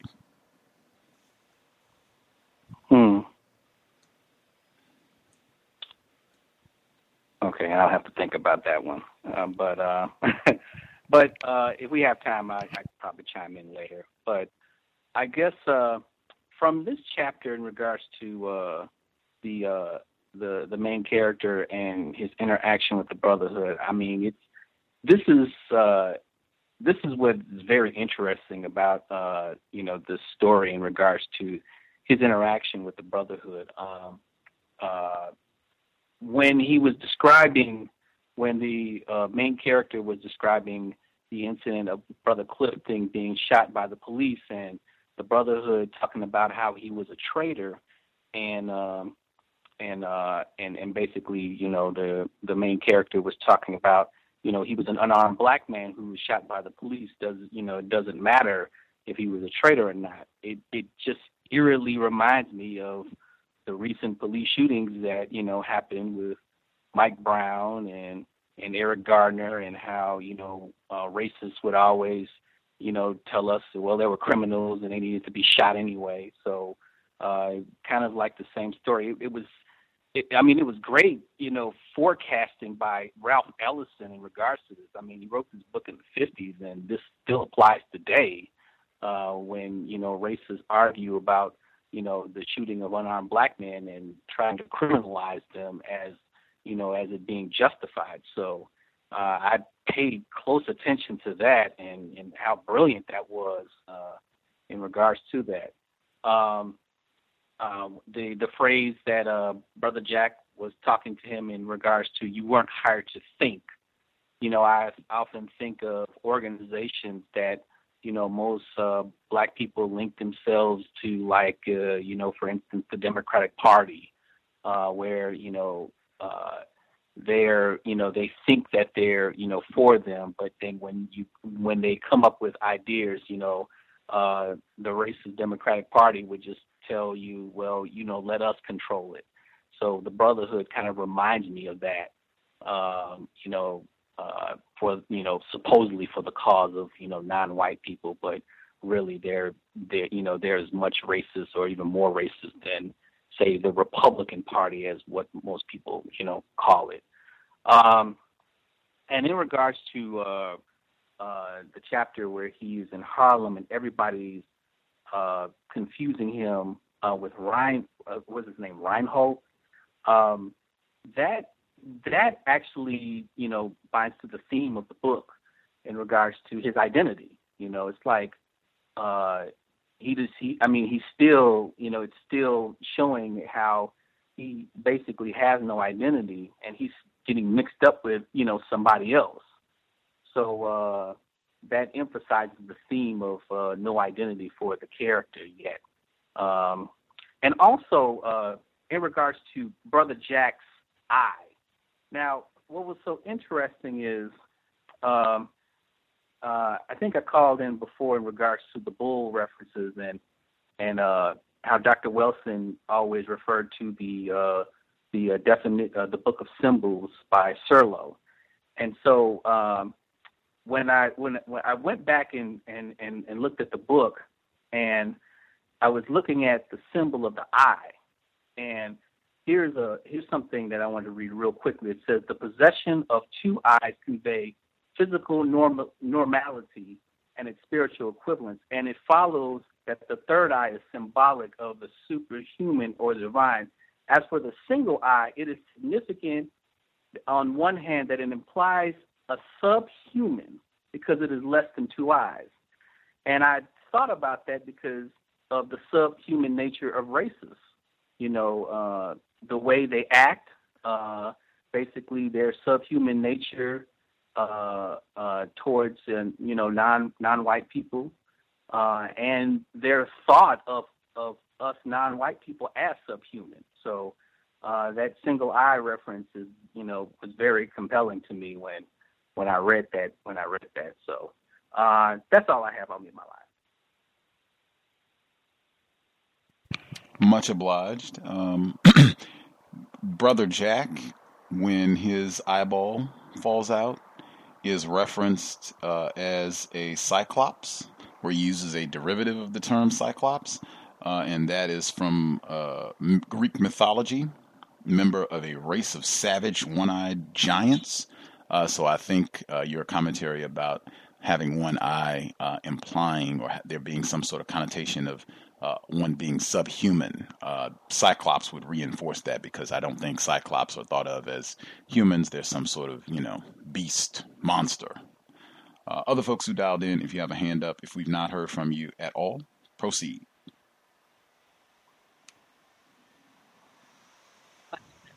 May I be heard? Yes, ma'am. Greetings, Ivy. Yep. Greetings, Gus, and uh, greetings to all the callers on the line.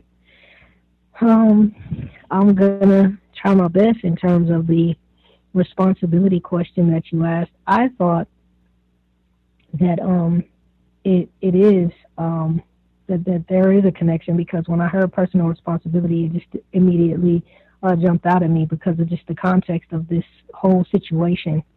Um, I thought that the that the connection could be with the social responsibility and personal responsibility is that what was being told to the crowd is to not react um, in self-defense, whether it be what white people call rioting, which again, which is just self-defense of war being waged against you, or just any type of you know response and warranted response from you know what they're doing. Um, and I, I think the same. And as far as the personal responsibility what I'm, to, um, what I mean as far as a, a response to the, the, the murder of Tod Clifton, I, I think that's what you asked about, or I, I think that that may be um, where the the social responsibility. I, I don't know about Tod Clifton necessarily, but someone something some injustice happened um, at the hands of white people. I don't know if it was the eviction or what it may have been, but as far as the personal responsibility,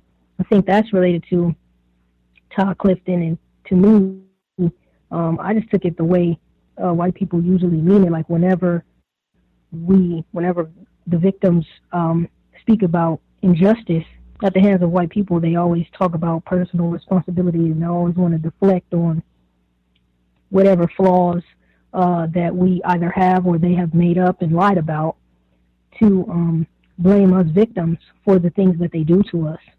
Um, it was a very um, the not high we didn't hire you to think. Man I, that really uh, stood out. And the interesting thing is if i'm not mistaken they did allow him to voice his thoughts on other things. But then when it came to speaking truthfully about racism they didn't like that. And so now all of a sudden you know we, we didn't hire you to think. Um, and I think that they were also saying about telling them what to think. I I, I want to say that it's that it's just Harlem in general that they were saying that you know they'll tell them what to think, and I thought that was, from what I remember, that that's also related to Tod Clifton's uh, murder, um, but I could be getting that wrong. Um, an- another thing that stood out to me is that I think he talked about I think the protagonist talked about strangling um, brother uh, Jack or whoever and that to me, it seems to be kind of a recurring theme where it just seems like he always want to fight somebody. Um, I, he, I think he wanted to fight Dr. Bledsoe and just a bunch of other people that made him mad throughout this whole um, throughout this whole book so far. And it, it just it seems to me that to speak to um, Ralph Ellison's uh, his rage.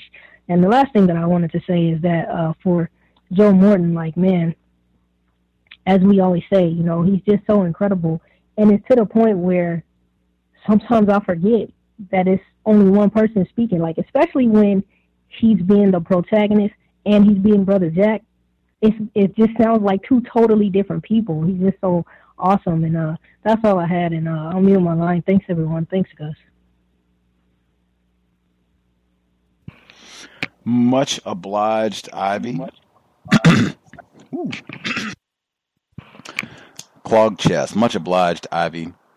Outstanding uh, commentary. Really important point, I think, about uh, the fighting because that has continued. I know I've harped on that uh, quite a bit, and absolutely, he was ready to throw down uh, with the whole. You said he had the uh, he had Brother Tarp's iron around his hand, like he was going to use it like some brass knuckles, like he is ready to throw down. And absolutely, I think on the head, on the head. Excellent uh, commentary. Uh, other folks, if you have a hand up, if we've not heard from you at all, uh, proceed.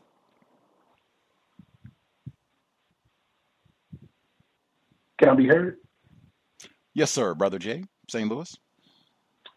Hey, uh, I want to say, uh, give a shout out to all the callers I think some great points have been made.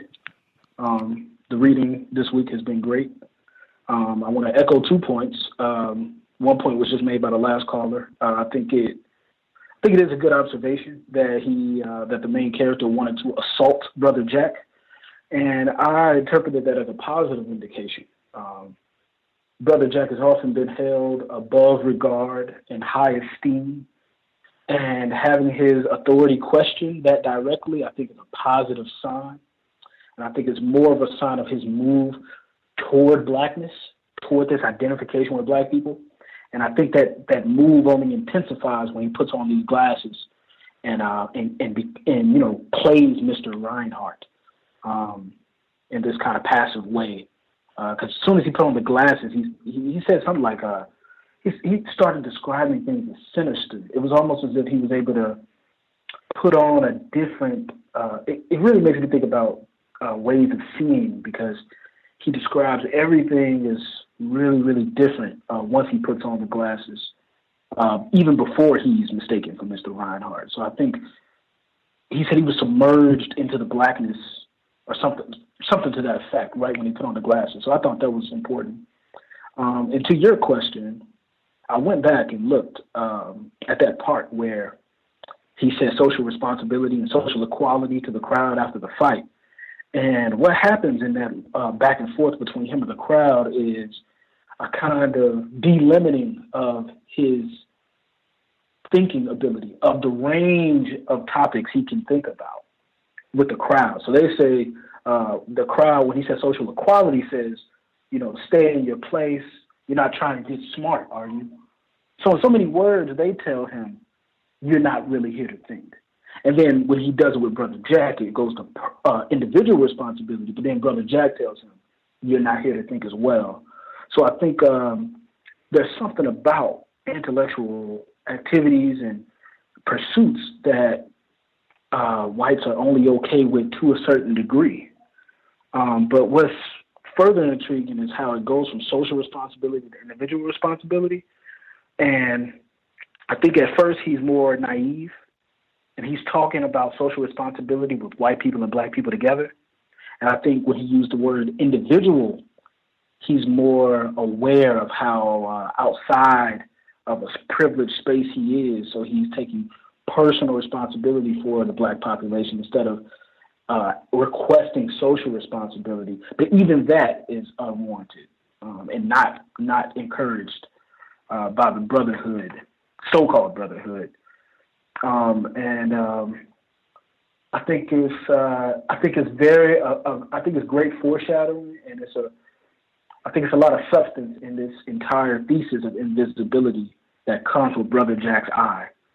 Um, you brought up that he was uh, referenced as a cyclops, which is important as well. But I think there's a there's a little space of possibility that this invisibility has um, that the the main character is working through a little bit because he's playing with the invisibility with the glasses, but he makes it known once Brother Jack uh, takes out that eye. He's very aware now of all these vulnerabilities that he didn't see. He feels like he he can gaze from a certain position now onto Brother Jack where he couldn't before. Once his once Brother Jack's uh, visibility or lack thereof is made known he's able to take advantage of the invisibility and say things like, "He can't even see me now. Maybe I'll I'll assault him. You know, maybe I'll kick his ass. He he can't even see me." And I think that kind of questioning and posturing, uh, I think it represents a, a, a crux of, of possibility. Um, and that, and that's all I'll say. Thanks for letting me speak. Outstanding, Brother Jay. Excellent comments. Uh, like everyone else, folks have, I guess, really paid attention or did their reading in advance. Uh, great commentary from everyone. Uh, Red in Nevada, Sister Red. Uh, if you had commentary, you should be with us.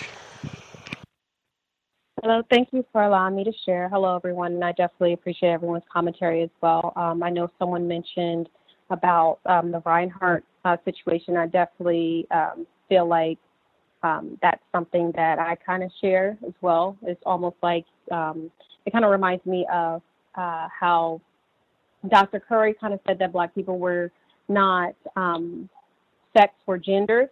So it's kind of like like someone else said, we're basically like a blank slate.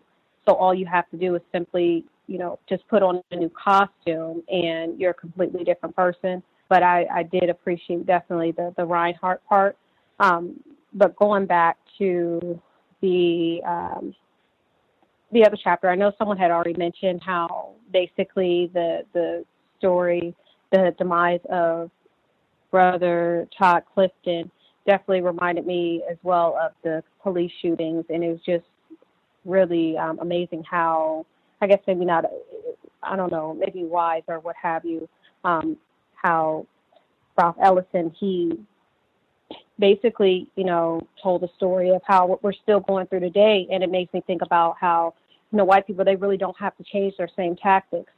They can, you know, kill black people, and then we'll respond the same. They'll allow us to respond the same through these protests or, you know, these mass um, displays of emotional um, outbursts or what have you, and then that'll be it.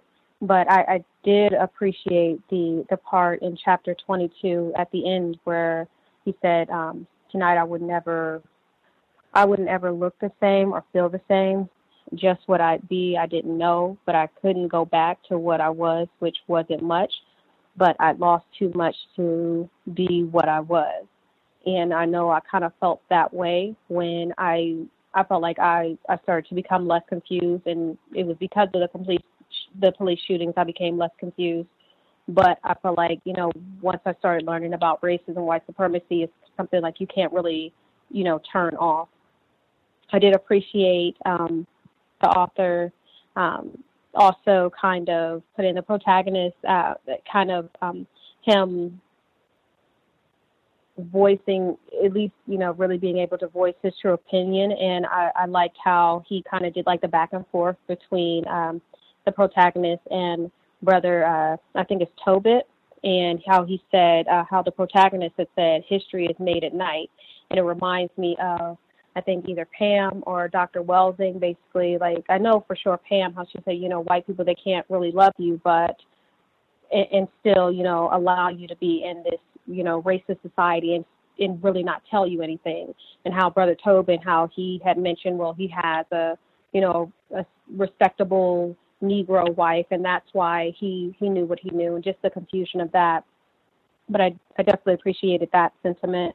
Um, and then with chapter 23, it I, I thought it was really um, I, I appreciate it like I guess like the back and forth between you know um, the protagonist being quote unquote Rinehart and just all the different um, interactions that he had with with other people. All he really had to do was just you know just put on the costume and he could just become whomever and really not knowing who this Rinehart person was. You know, he went from a preacher to a pimp to a player to you know just someone who was just violent or just so many different things and i know like as as black people sometimes we have to be a lot of many different things and we don't really know who we are um, who we really want to be. But I don't I don't know if maybe that's where the author was going with it, but that's what I thought about it.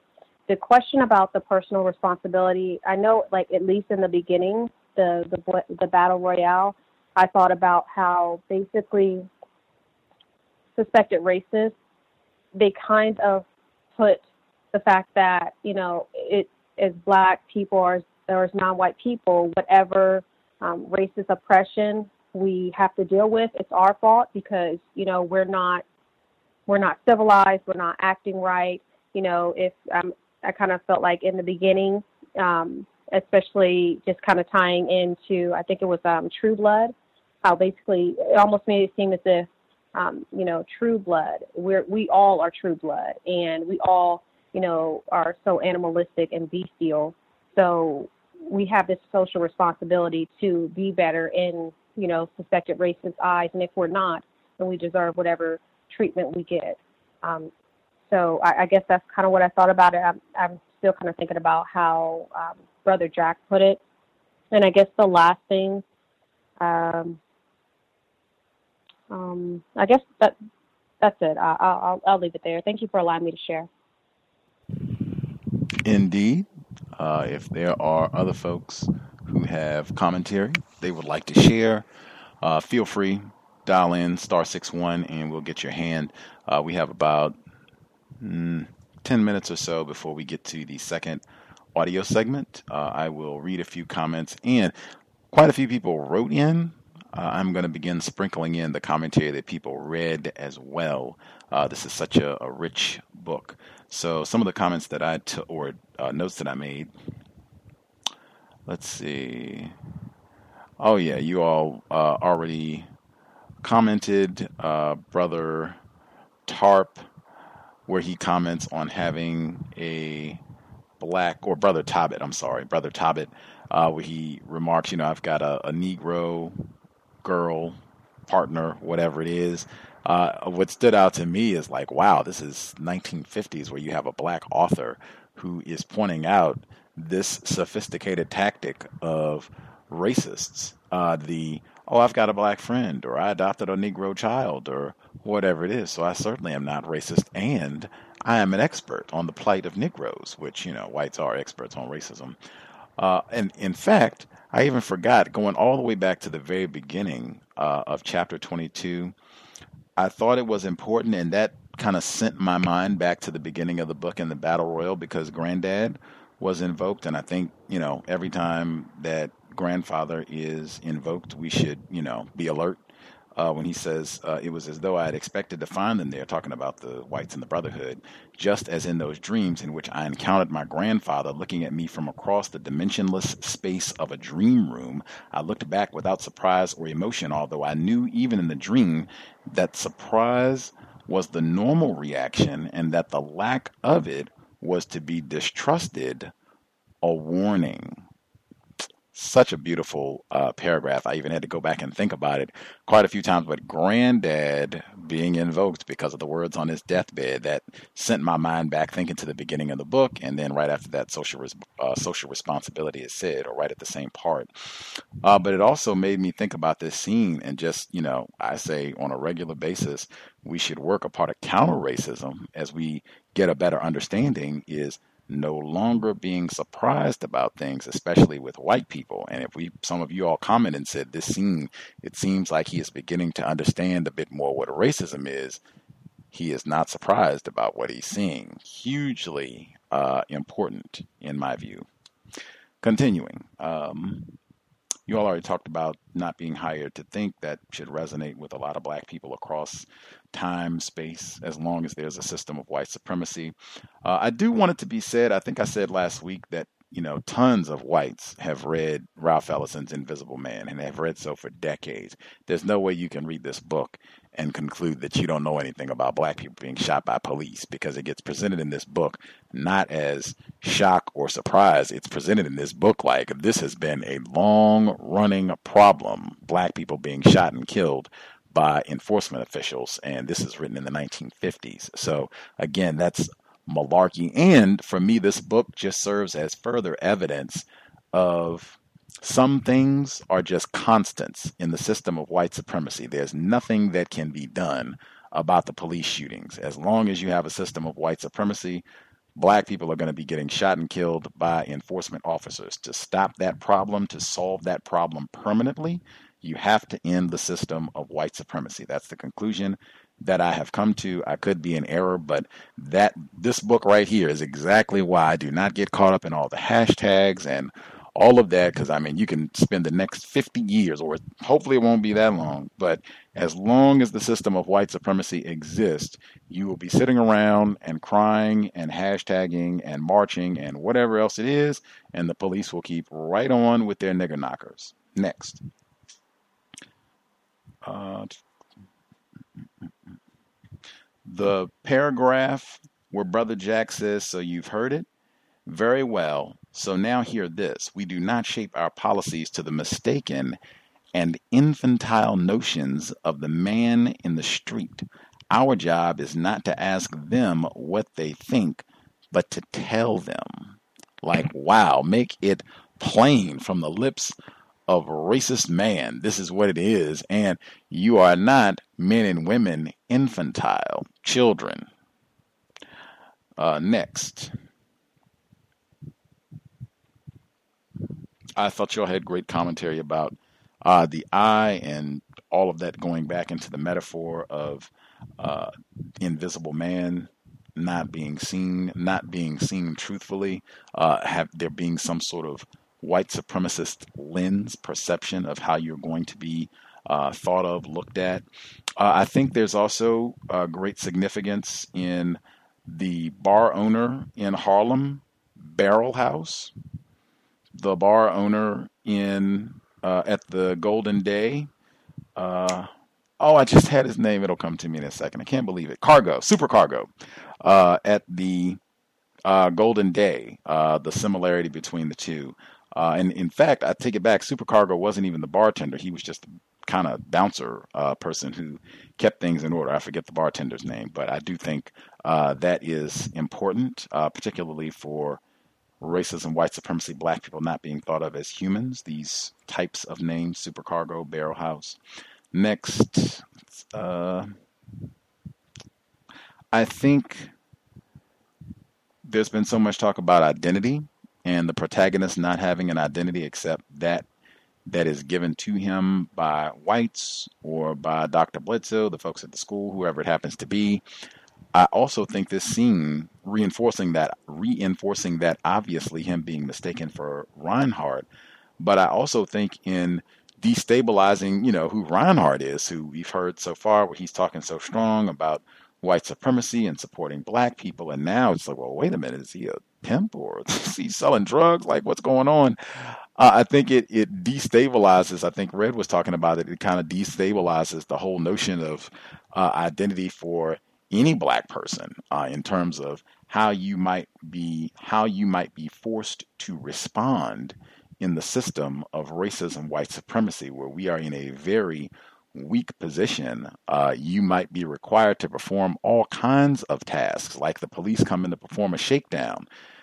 You don't really have it's not a whole lot you can do about that whether you want to be subjected to it or not. And i think that happens to a lot of black people where they end up being forced into a lot of different situations especially being confused uh, where you can find yourself in woo, a variety of circumstances even as illustrated by the author it very easily could have been him that ended up being in any of those situations because he certainly has man mr fuller's concept this will be my last point Eat, Sleep, Wander, Bump. I'm not sure if he has shared that on Talktainment. I couldn't even tell you honestly if it's on a program or just from a previous conversation that we had. But if you call him or you call in Talktainment, Mr. Fuller, Eat, Sleep, Wander, Bump. Have you ever mentioned that? Can you give us some details and have him lay it down for you? But it is Invisible Man, protagonist, totally where you, when you are confused, when you do not see accurately whites eat, sleep, wander, bump, where you just end up going from here, there, hither, and yonder with no purpose, no aim at all, just moving through the world. That is this here book. Very easily, the protagonist could have been Rinehart, pimp, hustler, selling drugs, and all the rest. I'll stop there. We have about four minutes. Uh, did any other folks have additional questions, comments they wanted to get in?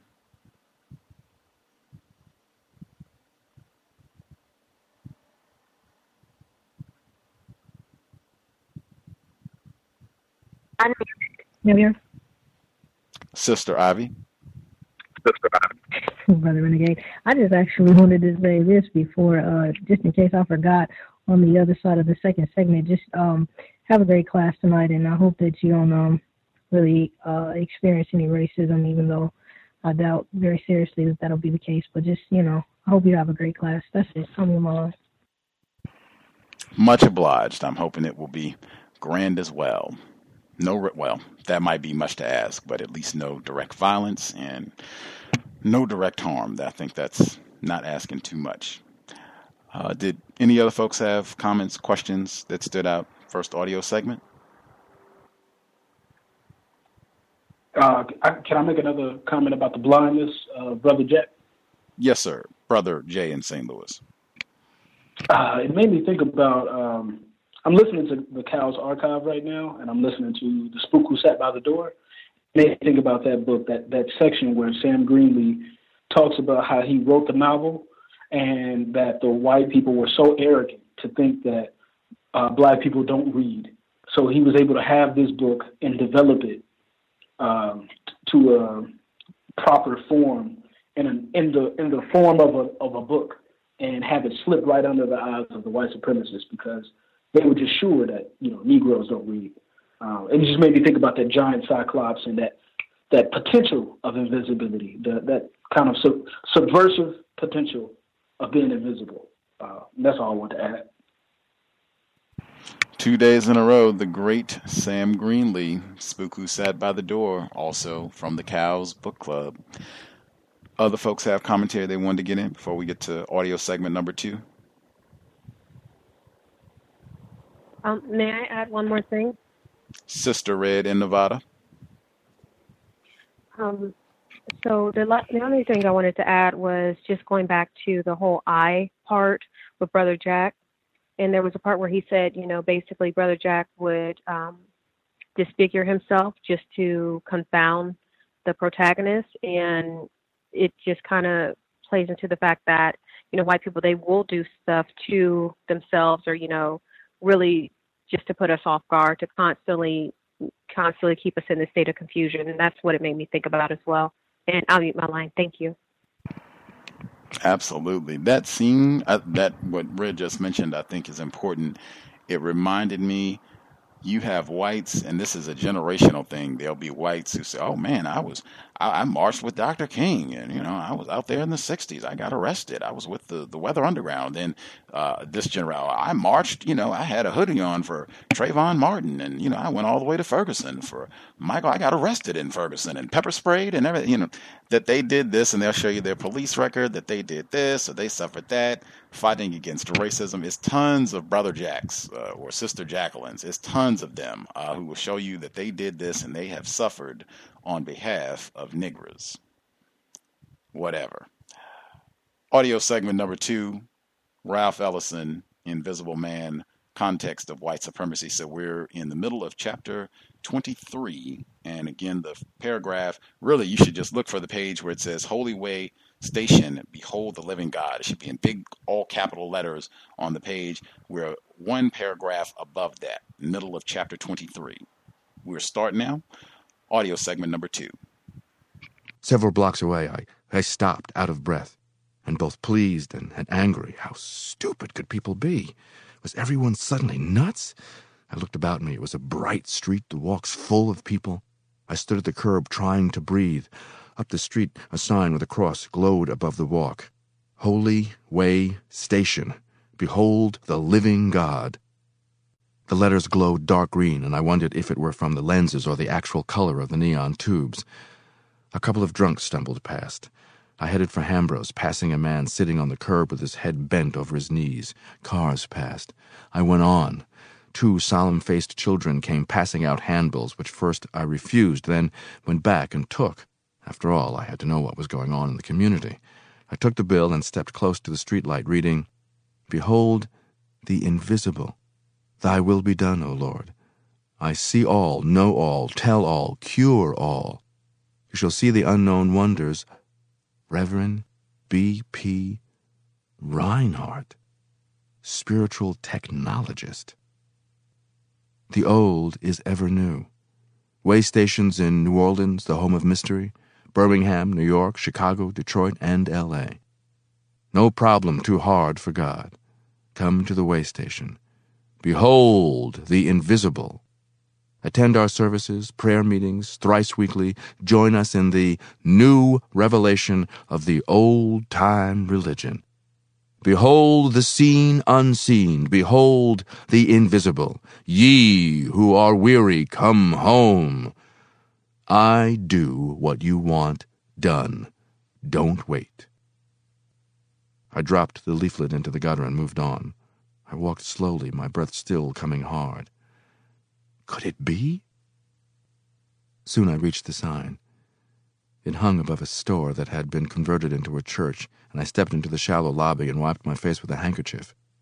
Behind me, I heard the rise and fall of an old fashioned prayer such as I hadn't heard since leaving the campus, and then only when visiting country preachers were asked to pray. The voice rose and fell in a rhythmical, dream like recital part enumeration of earthly trials undergone by the congregation, part rapt display of vocal virtuosity, part appeal to God. I was still wiping my face and squinting at crude biblical scenes painted on the windows when two old ladies came up to me. Even, Reverend Rinehart? One of them said. How's our dear pastor this warm evening? Oh, no, I thought, but perhaps agreeing will cause less trouble than denying. And I said, Uh, good evening, sisters, muffling my voice with my handkerchief and catching the odor of the girl's perfume from my hand. This here's Sister Harris, Reverend. She come to join our little band. God bless you, Sister Harris, I said, taking her extended hand. You know, Reverend, I once heard you preach years ago. You was just a little old twelve-year-old boy back in Virginia, and here I come north and find you. Praise God. Still preaching the gospel, doing the Lord's work, still preaching the old-time religion here in this wicked city. Uh, Sister Harris, the other sister said, we better get on in and find our seats. Besides, the pastor's kind of got things to do. Though you are here a little early, aren't you, Reverend? Yes, I said, dabbing my mouth with my handkerchief. They were motherly old women of the southern type, and I suddenly felt a nameless despair. I wanted to tell them that Rinehart was a fraud. But now there came a shout from inside the church, and I, and I heard a burst of music. Just listen to it, Sister Harris. That's the new kind of guitar music I told you Reverend Rinehart got for us. Ain't it heavenly? Praise God, Sister Harris said. Praise God. Uh, excuse us, Reverend. I have to see Sister Judkins about the money she collected for the building fund. And, Reverend, last night I sold ten recordings of your inspiring sermon. Even sold one to the white lady I work for. Bless you, I found myself saying in a voice heavy with despair. Bless you. Bless you. Then the door opened, and I looked past their heads into a small, crowded room of men and women sitting in folding chairs. To the front, where a slender woman in a rusty black robe played passionate boogie woogie on an upright piano, along with a young man wearing a skull cap who struck righteous riffs from an electric guitar which was connected to an amplifier that hung from the ceiling above a gleaming white and gold pulpit. A man in an elegant red cardinal's robe and a high lace collar stood resting against an enormous Bible, and now began to lead a hard driving hymn which the congregation shouted in the unknown tongue. And back and high on the wall above him there arched the words in letters of gold, Let there be light. The whole scene quivered vague and mysterious in the green light. Then the door closed and the sound muted down. It was too much for me. I removed my glasses and tucked the white hat carefully beneath my arm and walked away. Can it be? I thought. Can it actually be? And I knew that it was. I had heard of it before, but I'd never come so close. Still, could he be all of them? Rine the runner, and Rine the gambler, and Rine the briber, and Rine the lover, and Rinehart the reverend? Could he himself be both rind and heart? what is real, anyway? But how could I doubt it? He was a broad man, a man of parts who got around, Rinehart the rounder. It was true, as I was true. His world was possibility, and he knew it. He was years ahead of me, and I was a fool. I must have been crazy and blind. The world in which we lived was without boundaries a vast, seething, hot world of fluidity, and Rine the rascal was at home. Perhaps only Rine the rascal was at home in it. It was unbelievable, but perhaps only the unbelievable could be believed. Perhaps the truth was always a lie. Perhaps I thought the whole thing should roll off me like drops of water rolling off Jack's glass eye. I should search out the proper political classification, label Rinehart and his situation, and quickly forget it. I hurried away from the church so swiftly that I found myself back at the office before I remembered that I was going to Hambro's. I was both depressed and fascinated. I wanted to know Rinehart, and yet I thought, I'm upset because I know I don't have to know him. That simply becoming aware of his existence, being mistaken for him, is enough to convince me that Rinehart is real. It couldn't be, but it is. And it can be, is, simply because it's unknown. Jack wouldn't dream of such a possibility, nor Tobitt, who thinks he's so close. Too little was known, too much was in the dark. I thought of Clifton and of Jack himself. How much was really known about either of them? How much was known about me? Who from my old life had challenged me? And after all this time, I had just discovered Jack's missing eye. My entire body started to itch as though I had just been removed from a plaster cast and was unused to the new freedom of movement. In the South, everyone knew you, but coming north was a jump into the unknown. How many days could you walk the streets of the big city without encountering anyone who knew you? And how many nights? You could actually make yourself anew. The notion was frightening. For now the world seemed to flow before my eyes. All boundaries down, freedom was not only the recognition of necessity, it was the recognition of possibility. And sitting there trembling, I caught a brief glimpse of the possibilities posed by Rinehart's multiple personalities and turned away. It was too vast and confusing to contemplate. Then I looked at the polished lenses of the glasses and laughed. I'd been trying simply to turn them into a disguise, but they had become a political instrument instead. For if Rinehart could use them in his work, no doubt I could use them in mine. It was too simple. And yet they had already opened up a new section of reality for me. What would the committee say about that? What did their theory tell them of such a world? I recalled a report of a shoeshine boy who had encountered the best treatment in the South simply by wearing a white turban instead of his usual Dobbs or Stetson, and I fell into a fit of laughing. Jack would be outraged at the very suggestion of such a, a, a state of things, and yet there was truth in it. This was the real chaos which he thought he was describing. So long ago, it seemed now. outside the Brotherhood, we were outside history, but inside of it, they didn't see us. it was a hell of a state of affairs. We were nowhere. I, I, wanted to back away from it, but still I wanted to discuss it, to consult someone who'd tell me it was only a brief emotional illusion. I wanted the props put back beneath the world. So now I had a, a real need to see Hambro. Getting up to go, I looked at the wall map and laughed at Columbus. What an India he'd found. I was almost across the hall when I remembered and came back and put on the hat and glasses. I'd need them to carry me through the streets. I took a cab.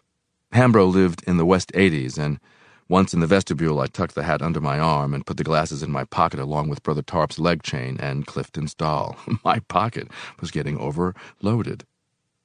I was shown into a small book lined study by Hambro himself. From another part of the apartment came a child's voice singing Humpty Dumpty awakening humiliating memories of my first Easter program during which I had stood before the church audience and forgotten the words. My kid, Hambro said, filibustering against going to bed. Ha! A real she lawyer, that kid. The child was singing Hickory Dickory Dock very fast as Hambro shut the door. He was saying something about the child, and I looked at him with sudden irritation. With Rinehart on my mind, why had I come here? Hambro was so tall that when he crossed his legs, both feet touched the floor. He had been my teacher during my period of indoctrination, and now I realized that I shouldn't have come. Hambro's lawyer's mind was too narrowly logical. He'd see Rinehart simply as a criminal, my obsession as a fall into pure mysticism. You'd better hope that is the way he'll see it, I thought. Then I decided to ask him about conditions uptown and leave. Look, Brother Hambro, I said, what's to be done about my district? He looked at me with a dry smile. Have I become one of those boors who talk too much about their children? Oh, no, it's, it's not that, I said. I, I've had a hard day. I'm, I'm nervous. With Clifton's death and things in the district so bad, I guess, of course, he said, still smiling. But why are you worried about the district? Because things are getting out of hand. Ras's men tried to, to rough me up tonight, and our strength is steadily going to hell. Now, that's regrettable, he said, but there's nothing to be done about it uh, that wouldn't upset the larger plan. It's unfortunate, brother, but your members will have to be sacrificed. The distant child had stopped singing now, and it was dead quiet. I looked at the angular composure of his face, searching for the sincerity in his words. I could feel some deep change. It was as though my discovery of Rinehart had opened a gulf between us over which Though we sat within touching distance, our voices barely carried and then fell flat without an echo. I tried to shake it away, but still the distance, so great that neither could grasp the emotional tone of the other, remained. Sacrifice? My voice said. You say that very easily. Just a shame, though. Uh, all who leave must be considered expendable. The new directives must be followed rigidly It sounded unreal. An antiphonal game. But why? I said. Why must the directives be changed in my district when the old methods are needed, especially now? Somehow I couldn't get the needed urgency into my words. And beneath it all, something about Rinehart bothered me, darted just beneath the surface of my mind, something that had to do with me intimately. It's simple, brother, Hambro said.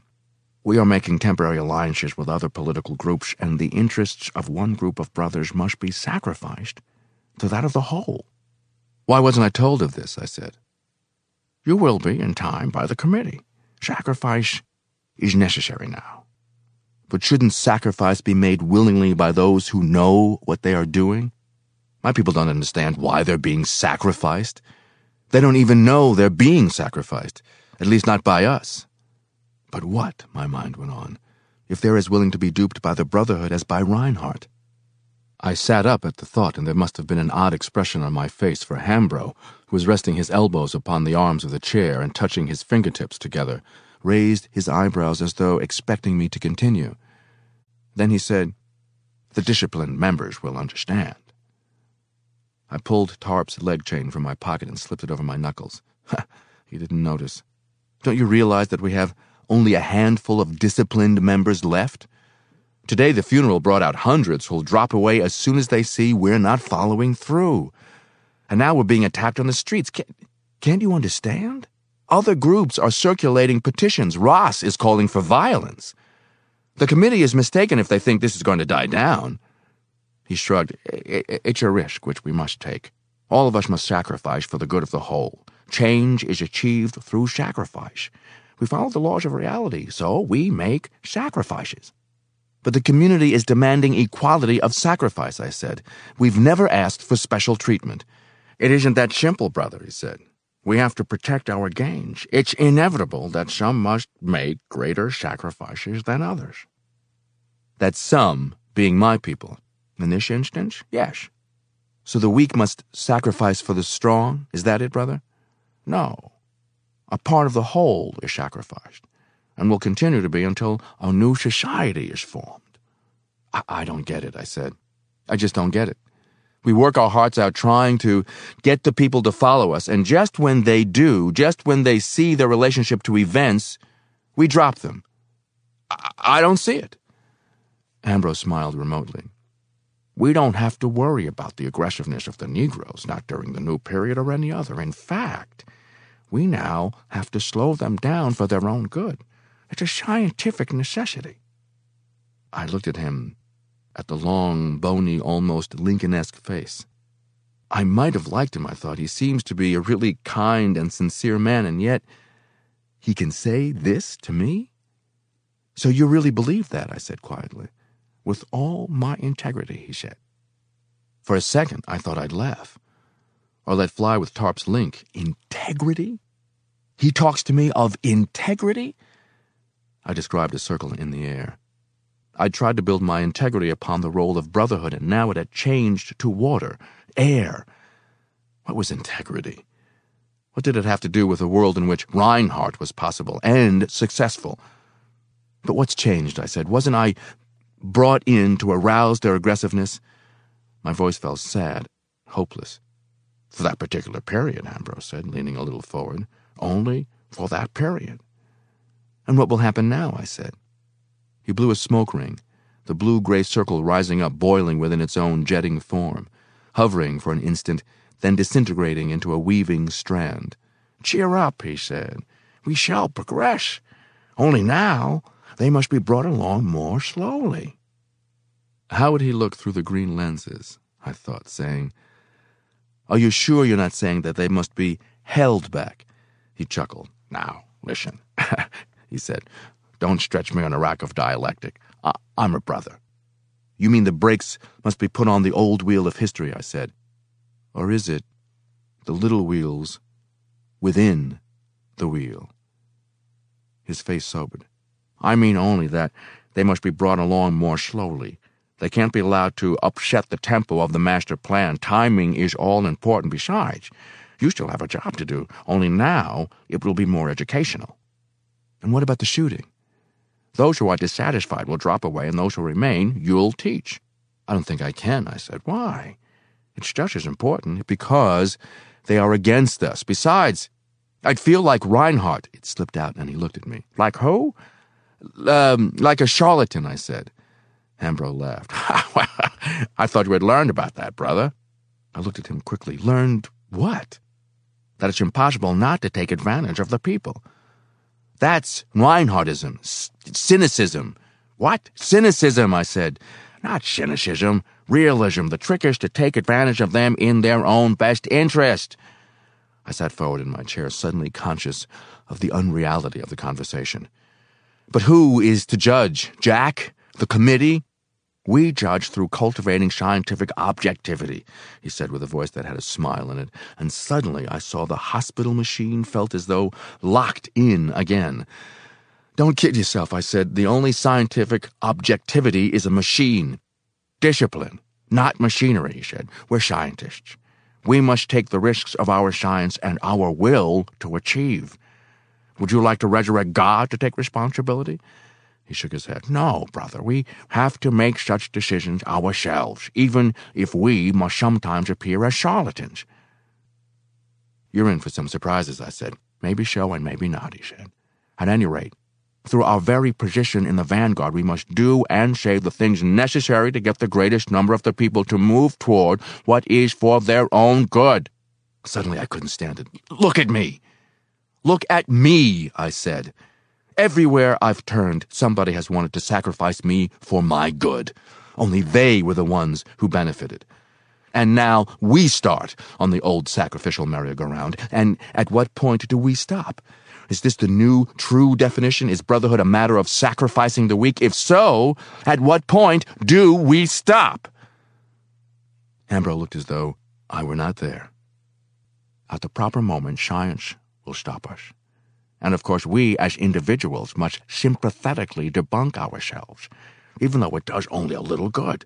But then, he shrugged, if you go too far in that direction, you can't pretend to lead. You'll lose your confidence. You won't believe enough in your own correctness to lead others. You must therefore have confidence in those who lead you, in the collective wisdom of brotherhood. I left in a worse state than that in which I'd come. Several buildings away, I heard him call behind me, watched him approach through the dark. Uh, you left your hat, he said, handing it to me along with the mimeographed sheets of instructions outlining the new program. I looked at the hat and at him, thinking of Rinehart and invisibility, but knew that for him it would have no reality. I told him good night and went through the hot street to Central Park West, starting toward Harlem. Sacrifice and leadership, I thought.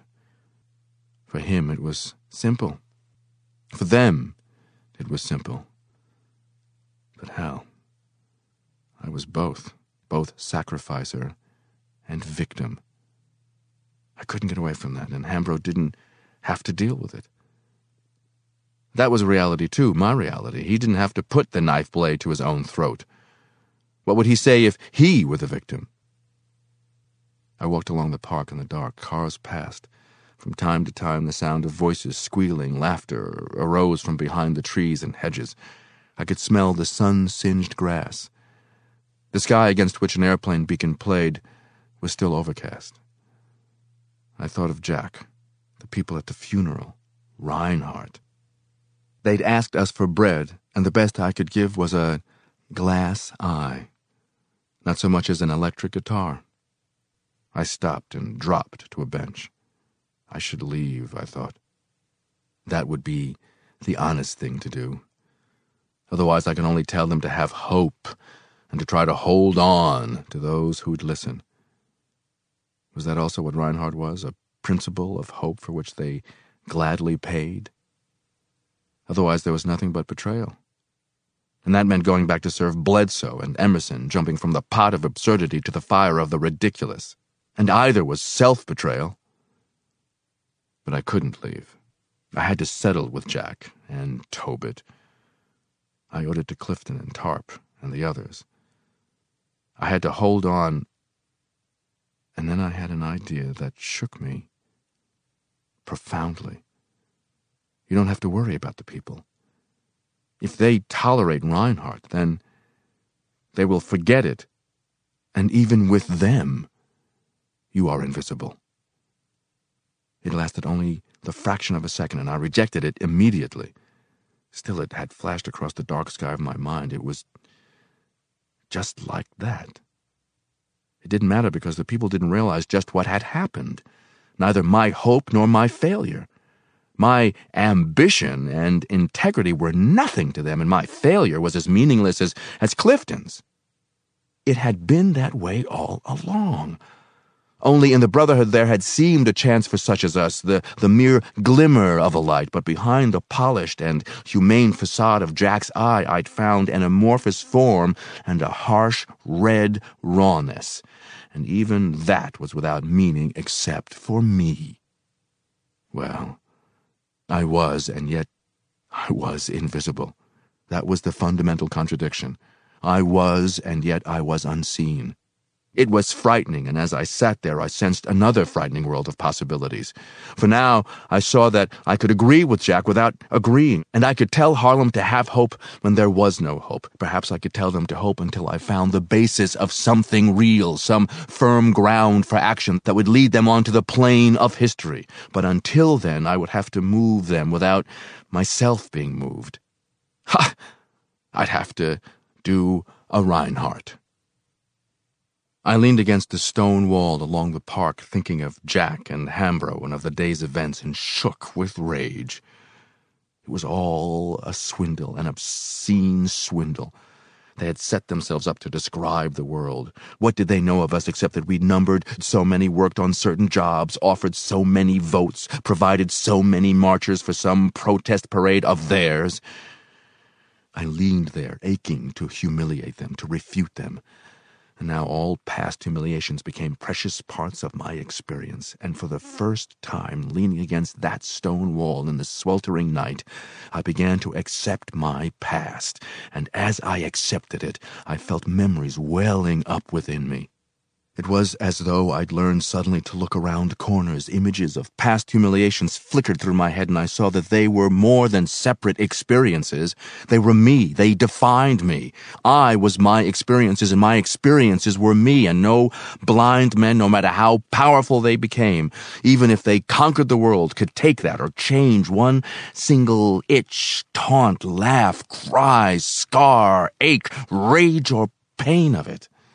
They were blind, bat blind, moving only by the echoed sounds of their own voices. And because they were blind, they would destroy themselves, and I'd help them.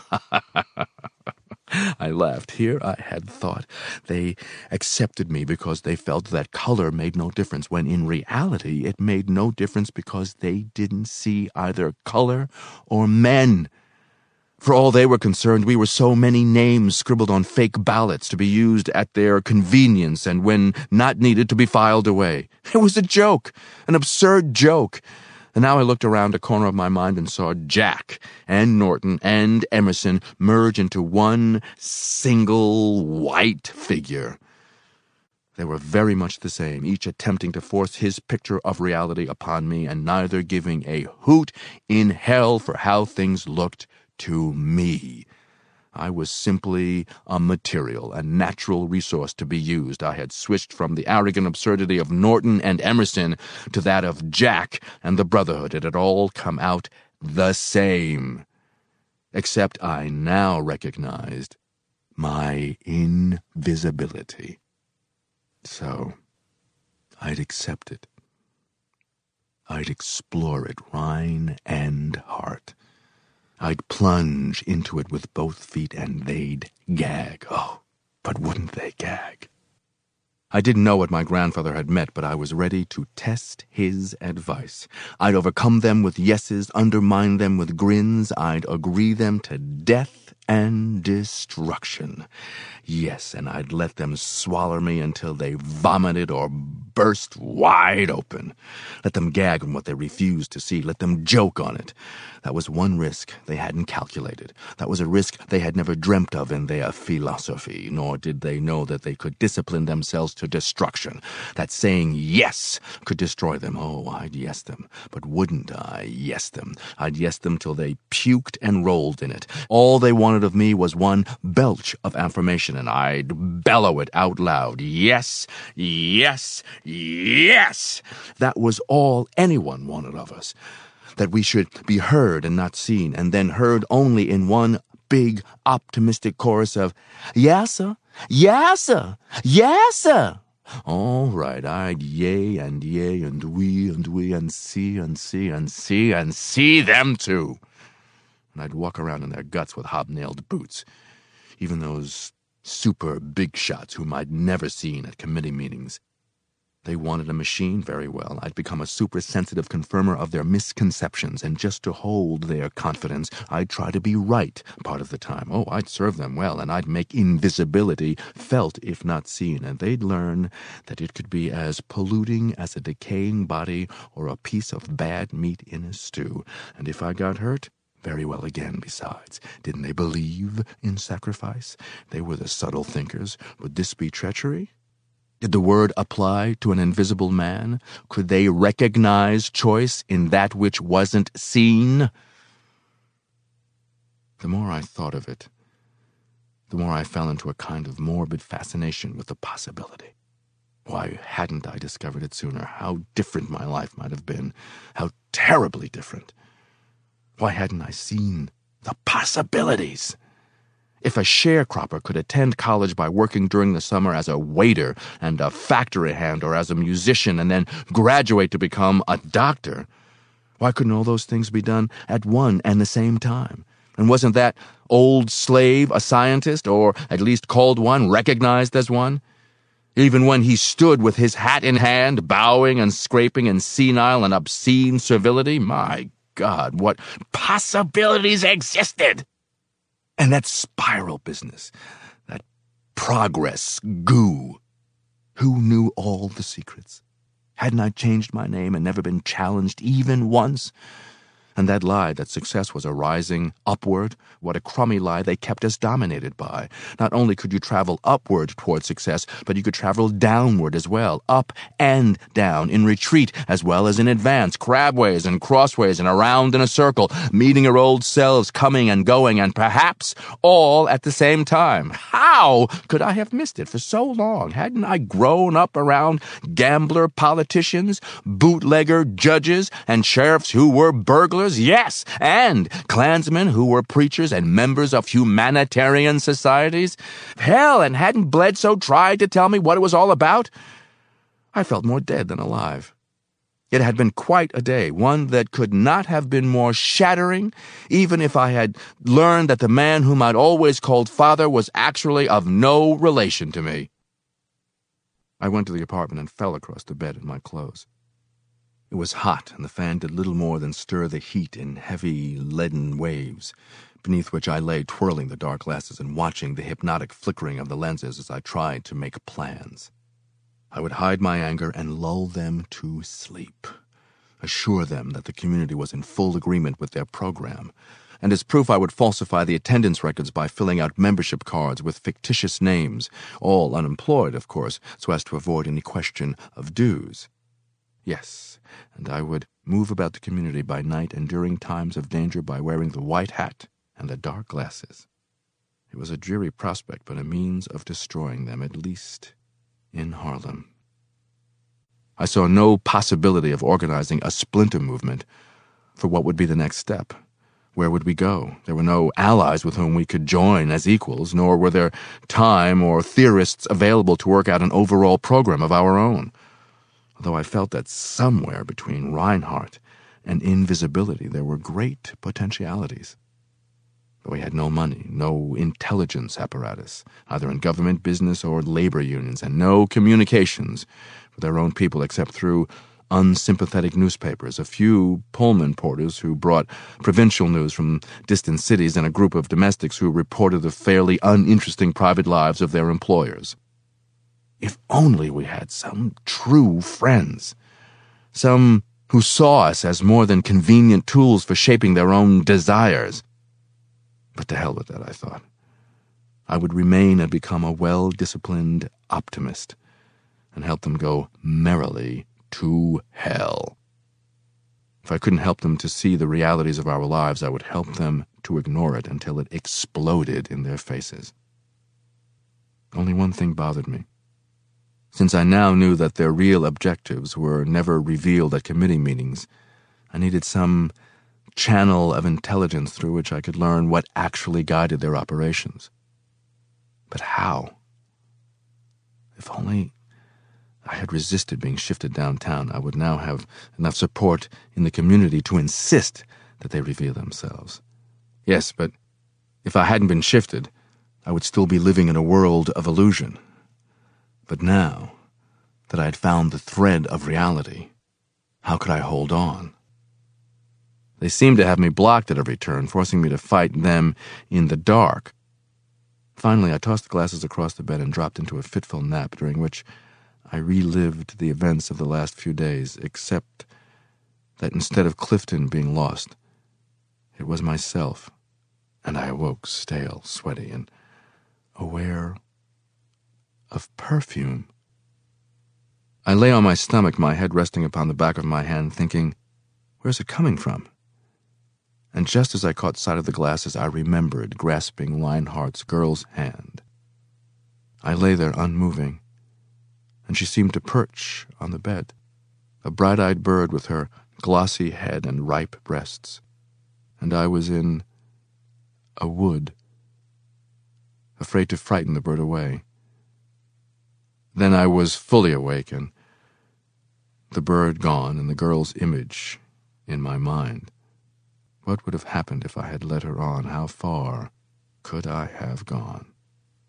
A desirable girl like that mixed up with Rinehart. and now I sat breathless, asking myself how Rinehart would have solved the problem of information, and it came instantly clear. it called for a woman, a wife, a girlfriend, or secretary of one of the leaders who would be willing to talk freely to me.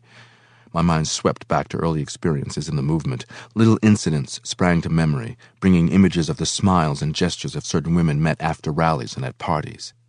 Dancing with Emma at the Chthonian, she close, soft against me, and the hot, swift focusing of my desire and my embarrassment as I caught sight of Jack holding forth in a corner, and Emma holding me tight, her bound breasts pressing against me, looking with that teasing light in her eyes, saying, Ah, temptation. And my desperate grab for a sophisticated reply and managing only, oh, but there's always temptation, surprising myself nevertheless, and hearing her laughing, touche, touche, you should come up and fence with me some afternoon. That had been during the early days when I had felt strong restrictions and resented Emma's boldness and her opinion that I should have been blacker to play my role of Harlem leader. Well, there were no restrictions left. The committee had seen to that. She was fair game, and perhaps she'd find me black enough after all. A committee meeting was set for tomorrow, and since it was Jack's birthday, A party at the Chthonian would follow. Thus, I would launch my two pronged attack under the most favorable circumstances. They were forcing me to Rinehart methods. So, bring on the scientists. Context of white supremacy. We are almost done. In fact, we are so close to ending the book, we might be done next week. Not entirely sure, have to see exactly how much time we have left, but I mean, we are very close to the end of the book. I'm amazed that we got through this. It seems quickly to me, maybe because this is my favorite book, but I thought this might be one that we would be on, like Warmth of Other Suns or uh, Nelson Mandela's autobiography that took a really long time, but could be one, and we are out of here. Context of white supremacy. Ralph Ellison's Invisible Man. When we pick up next week, we'll be on chapter 24. If you would like to participate, the number to dial 641 715 3640. The code 564943 pound. Press star 6 1 if you would like to participate all the folks who dialed in. If you have a hand up, if you have any comments you would like to share, uh, feel free. Uh, if we have not heard from you at all and you think you might have a comment, question, something that you'd like to add to the discussion, go ahead and put your hand up now. Please do not wait until the last moment. Uh, all the folks who dialed in with a hand up, proceed.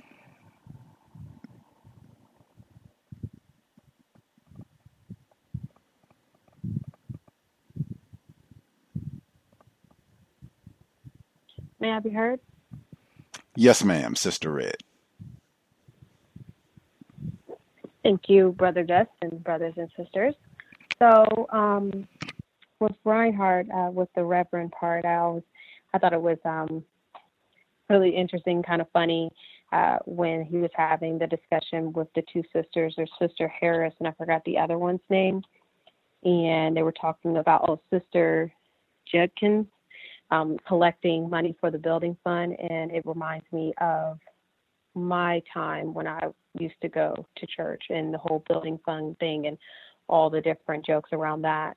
Um, but the one thing that I keep thinking about, which is uh, the question that Gus had posed, like, why would white people like the book so much? Because I feel like, especially in the end of this chapter, with um, especially with the the conversation between um, the protagonist and Brother Hambro, it seems like it's really providing a lot of truth. And so I don't know if maybe white people are just with their arrogance feel that, you know, black people aren't going to read and or finish the book um, or or get through this part. But I feel like it's really I, I definitely appreciate uh, all the information, and I like the fact how just between um, the conversation uh, with the protagonist and Brother Hambro, and just talking about all the sacrifice and this, and the some. I took a bunch of notes, but the main thing that I, I took away from it was um, we can only basically victims of racism, white supremacy can only basically be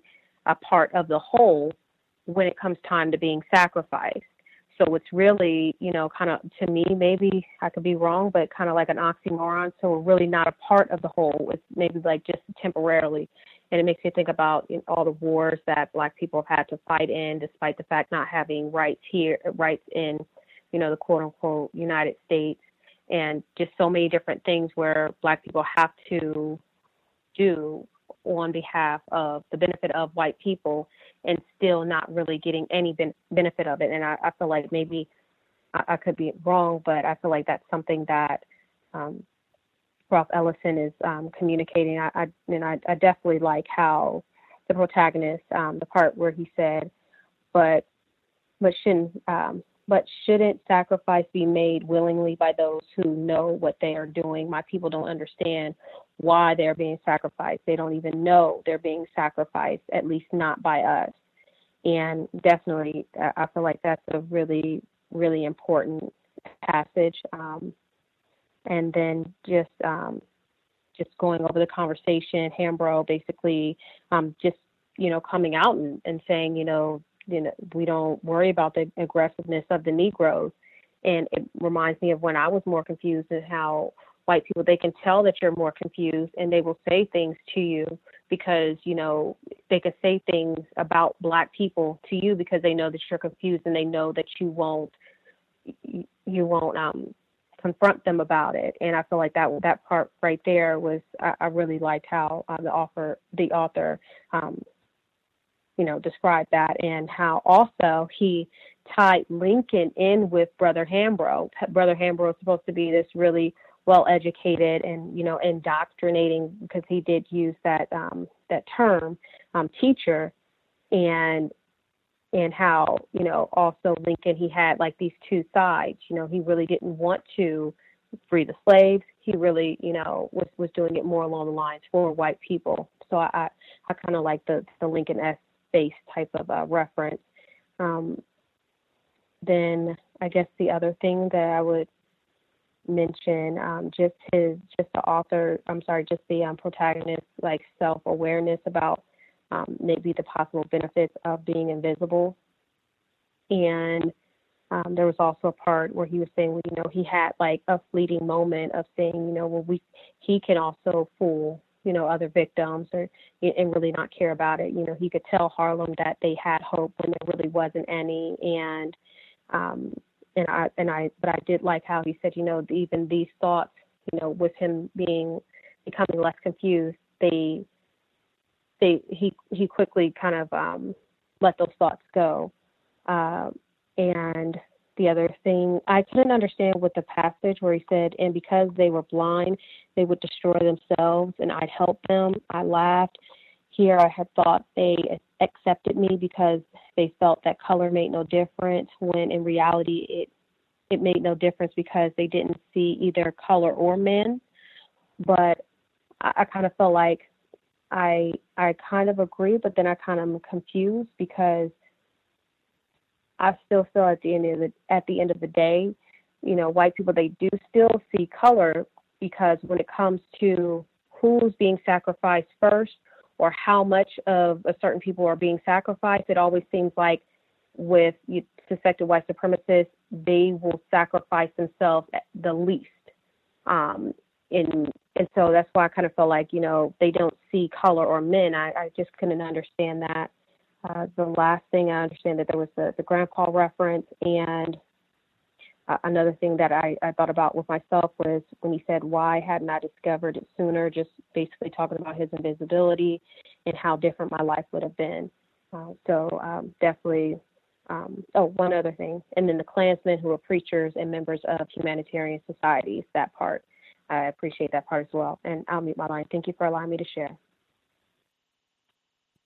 Much obliged for the commentary, Sister Red. Other folks who dialed in, if you have commentary you would like to share, line should be open. Proceed. May I be heard? Greetings, Sister Ivy. Greetings, Brother Renegade. I was going to pull my notes up real quick. Okay. Oh, man. I'm so saddened to hear that uh, the book is almost over because it's so funny. I was just thinking towards the end of the last segment that just played, like, man, I know this segment is going to be over, and it's just so incredible. I don't even want it to end. So to hear that the whole book is ending, it's like, oh man. I really appreciated what you said about. um Well, first of all, I want to say, like for Red, when she said that she became less confused uh, when it came to uh, cops murdering us, uh, that, that that I have that same uh, situation where that's the moment when I uh, became less confused as well. Or, or yeah, so, and I appreciated what you said us about how um, this is just gonna we have to replace white supremacy with justice. Um, and so therefore you don't get caught up in you know all the hashtags and all that. And I did uh, get up get caught up in that, and I do that a whole lot less. Um, not because of what I realized about what you said about having to replace the system, otherwise it's going to keep happening. I got less and less um, caught up in the hashtags and things like that because it just became so um, so frequent, or it, it, it just was happening like every day, and you know it was a new hashtag, seemed like every day, and so it was like, you know, what's really the point of this? And I still do it, you know, from time to time because it's still so traumatic for me and so even shocking for me at times. Um, and sometimes I find myself thinking more than just once, um, from time to time, just I cannot believe that they are really murdering us on on videotape and like nothing's happening. This is just allowed to just keep going on. Um, and uh, I like how he said, and I don't, I don't know if I'm getting this right, but the way that I took it, um, when he talked about I'm gonna yes you to death, it seemed like he was saying that the brotherhood that they just want you to just kind of be, you know, a yes man um, to everything that they that they want to have done or to their whole agenda, whether it's incorrect or not. And it's like he was saying that he is gonna he is gonna sabotage them. Um, because what they're doing is incorrect, and he's to sabotage them. And one of the ways he's to do it is he's to use the deception of just saying yes to um, everything. And I, I was uh, I thought it was profound when he pointed out how he realized it seemed like that he was invisible to everyone, to the Brotherhood, to Dr. Bledsoe, to just everyone uh, throughout this whole book that he has come um, in contact with. And I think the the last thing that I wanted to say, or I really wanted to ask you, Gus, and everyone on the line, if there's time, is that I wonder if it seems like we have been um, conditioned to associate uh, minors with romance. Like we will say, you know, my girl, or you know, we'll the the the the, the females will say, you know, you know, boy, come here, and it's it's supposed to be a term of endearment, and we talk about a boyfriend and a girlfriend, and we say baby to, you know, to um to endear our mates um, even in a sexual way. And I wonder if that is from the white supremacists conditioning us that way, um, because there's this, this, there's just this big push for pedophilia, and we talk about how they have you know 50 year, 100 year plans, and I see how a lot of these congressmen are coming out talking about their their um, they're pedophiles and yet they're running for congressmen and, and, and they're they're allowed to do that. And I saw something else recently um, where there's just you know more of a push for this tweets about some people like kids just get over it and some other things that was just trying to normalize and trying to um, make pedophilia something that people should just accept, just like they did with um, uh, homosexuality. And so, just quickly, just just was wondering, is it innocent this girl and boy stuff and this boyfriend girl stuff, boyfriend girlfriend stuff and this baby stuff, or is that just social engineering from the white supremacists to um, to to make us to condition us to accept pedophilia. And uh, that was all I had. And uh, thanks everyone. Thanks Gus. I'm in my line. Right on. That seems very afar from the subject of the text. So we'll put a pin on that one, and at the end, if we have extra moment, or tomorrow, either or, uh, for the compensatory call in, if folks want to give a thought uh, to Ivy's question, we will make time. Much obliged for the thoughts and the question. Other folks, if you dialed in with a hand up, if we've not heard from you at all, if you have commentary, proceed. Can I be heard? Brother Jay, St. Louis, yes, sir. Uh, I just wanted to add very quickly that I think the second section demonstrated that kind of subversive potential of invisibility.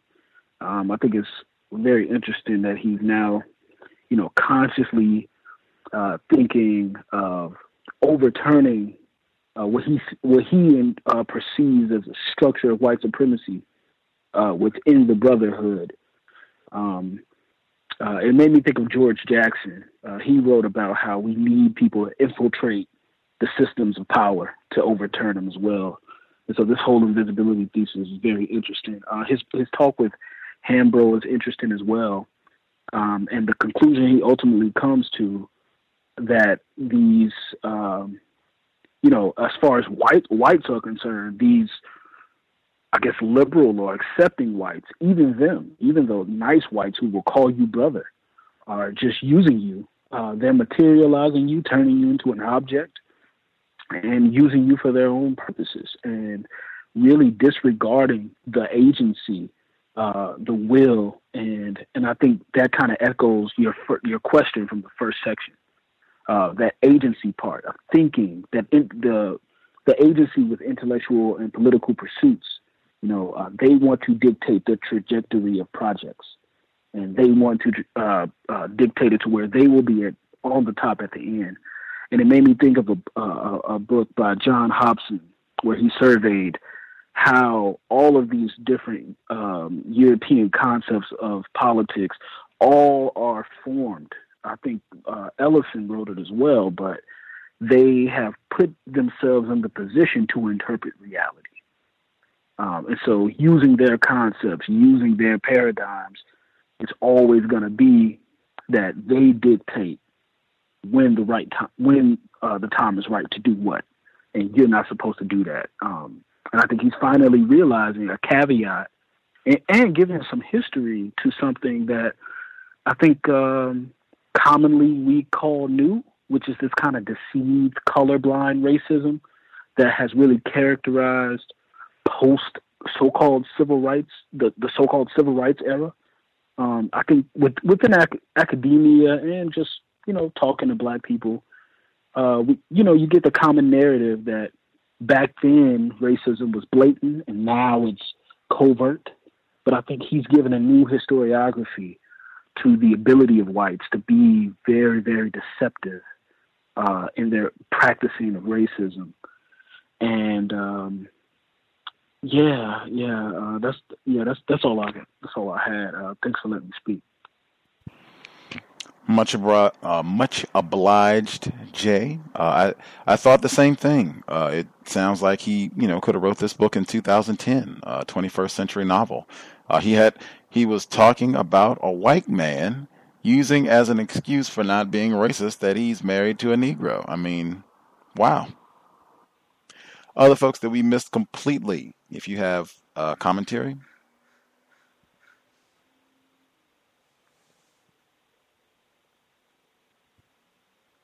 Did we nab uh, everybody? Anybody that we missed that has a hand up that we've not heard from? Yes, may I be heard? Mr. Demry Four, brother Demry Four. Yes.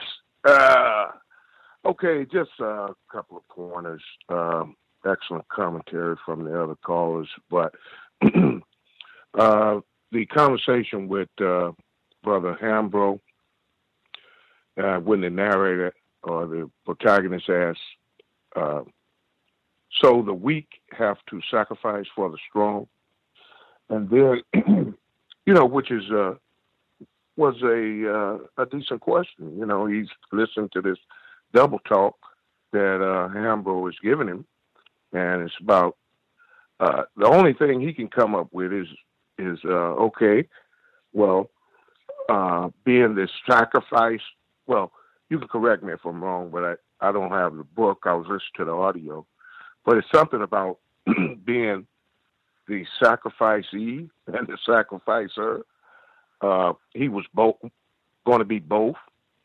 And uh, I think it was the anti blackness going on in his mind that allows him to see Rinehart as a fraud. But it's very difficult for him to see um, the intentions of the brotherhood and this uh, double talk that Brother Hambro has given him. But one important thing uh, Brother Hambro said, he asked him, Well, when is all this going to end? And Brother Hambro said, At the proper time, that science will stop us. and you know, yeah, you think about that a little bit, and you you think that if all is, you know, um, if it's not just reality, if it's a fantasy and morality and rightness will triumph, then maybe you would believe that, uh, you know, at the proper time that uh, there'd be a change.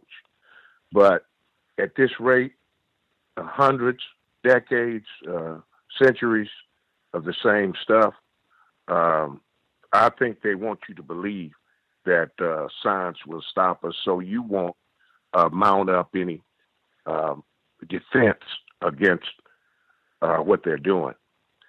And the last thing is he was saying that he realized that his experiences, he was the summation of all his experiences, and that his experiences made him who he was.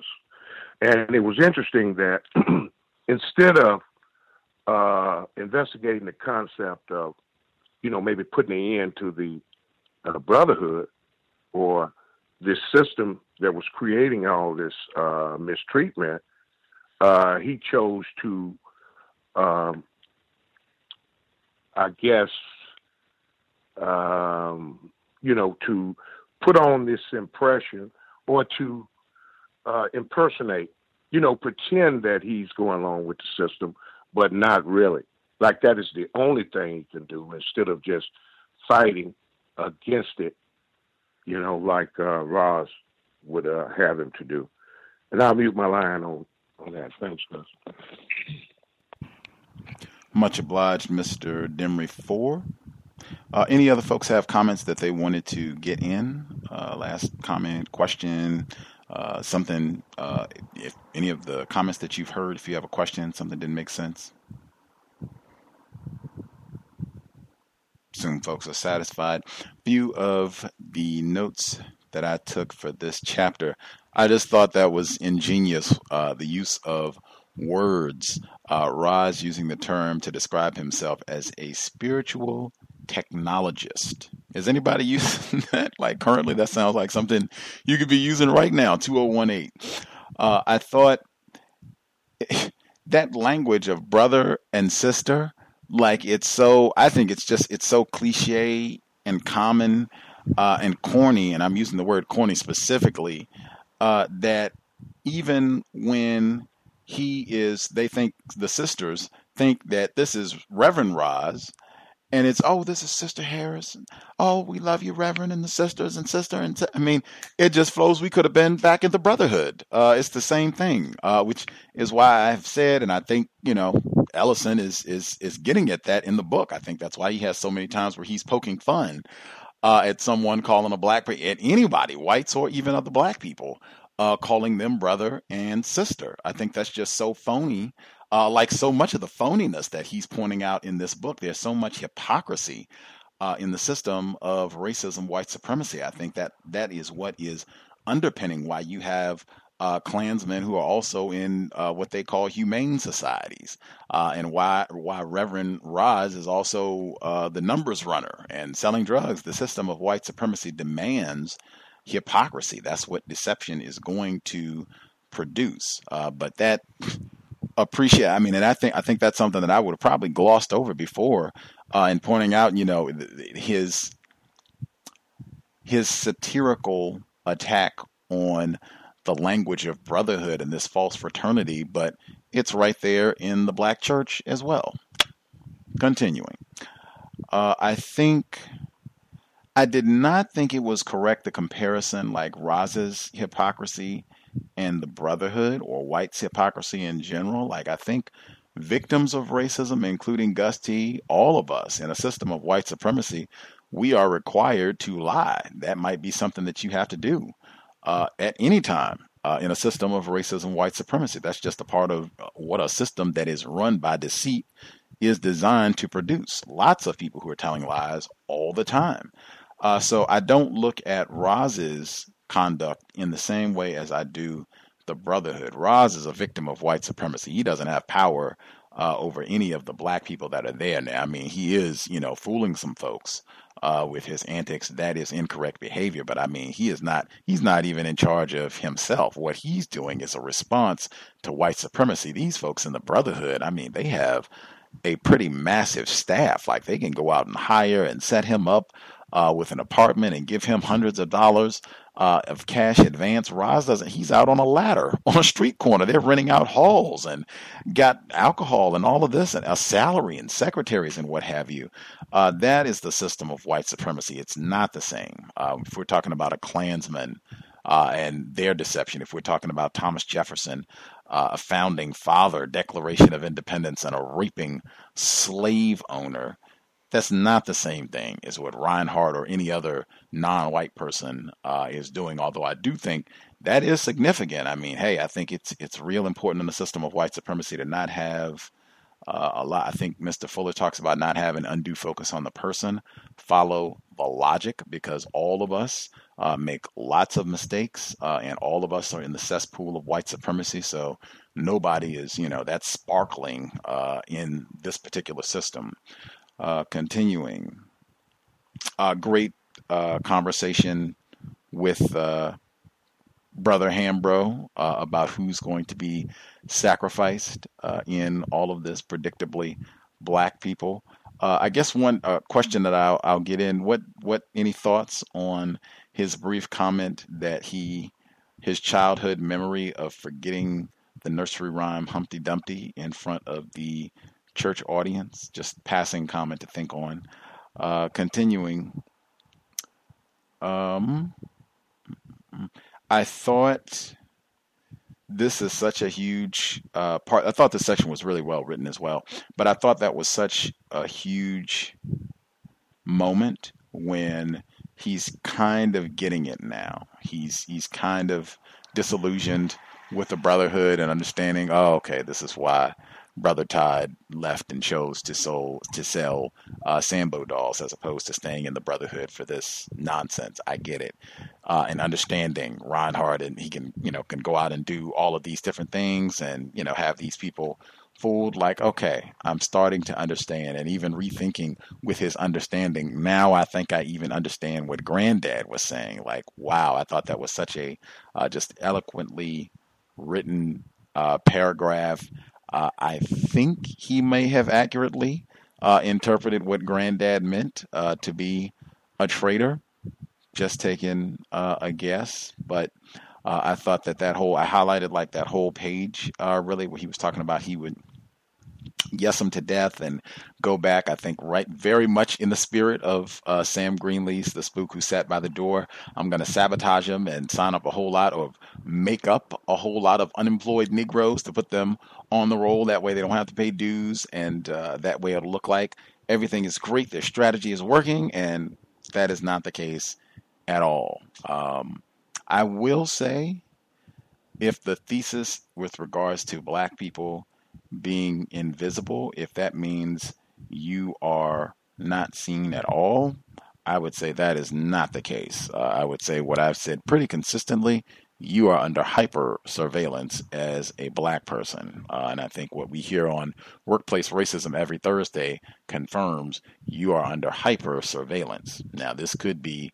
metaphorically speaking, I think a lot of it is. But now, if we're talking not seen at all, that somehow you're going to slip by white people's radar and be able to pull something off, probably not. Especially now in the drone age, probably not. I could be in error. Uh, with that, uh, we will. We're pretty much at our three hours. Uh, I am not sure if this will be all done. I will have to look. I'll have to kind of see how much time it all is and uh, if it'll all fit in the allotted three hours. But we are very close to being done. So if you have questions, comments, you want to think of conclusions to what I think is just an extraordinary novel. Next week we might have one more, but I mean, you should really be thinking of what am I going to take away from the extraordinary Ralph Ellison's Invisible Man, uh, Chapter 12 or Segment 12, uh, next Friday, same time, 7 p.m. Eastern, 4 p.m. Pacific. We'll be here tomorrow, compensatory call in, 9 p.m. Eastern, 6 p.m. Pacific. Uh, again, the email untiljustice at gmail.com. If you have questions, thoughts uh, if you want to answer any of the questions that were posed in the book club. We will make time for Sister Ivy's question, important one, on the compensatory call in tomorrow evening. Tune in if you have a thought, share, or you can email and I'll read your response on the air for tomorrow's broadcast. Uh, thanks everyone for tuning in. I hope it was a constructive investment of your Friday evening again, even though it's lovely, it's been uh, summer weather finally here in Seattle 80 degrees, beautiful sunny days. Uh, great frolic, go outside, have fun. you should still be super codified. In my view, that means sobriety would still be best, even in summer sun. Racists do not desist from practicing white terrorism just because the weather is nice. In fact, in some circles, it seems that they increase their abuse. Dr. Welsing and many others that we esteem would strongly encourage us to protect our health and brain computers. Let's be sober so we can make great decisions and crank out concepts to permanently solve the problem whites. In addition to being sober, let's be buckled up every time we're in a vehicle, driver or passenger. Let's do everything we possibly can to minimize contact with race soldiers, badge or no. That's it. Creator, we ask that you help us remain patient with other black people, victims of white supremacy. We ask that you help us remain patient with ourselves.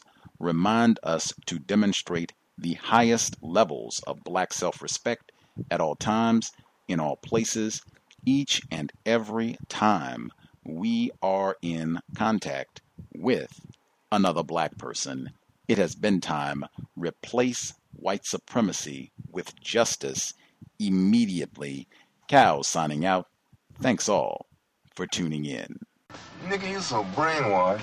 I'm a victim, brother. Problem. You're a victim. Yeah. I'm a victim of 400 years of conditioning. Shut up. The man has programmed my condition. Mm-hmm. Even my conditioning has been conditioned. Okay, round two. Name something that's not boring. A laundry? Ooh, a book club. Computer solitaire, huh? Ah, oh, sorry, we were looking for Chumba Casino. That's right. ChumbaCasino.com has over 100 casino style games. Join today and play for free for your chance to redeem some serious prizes. ChumbaCasino.com. No purchase necessary. Full prohibited by law. 18 plus terms and conditions apply. See website for details.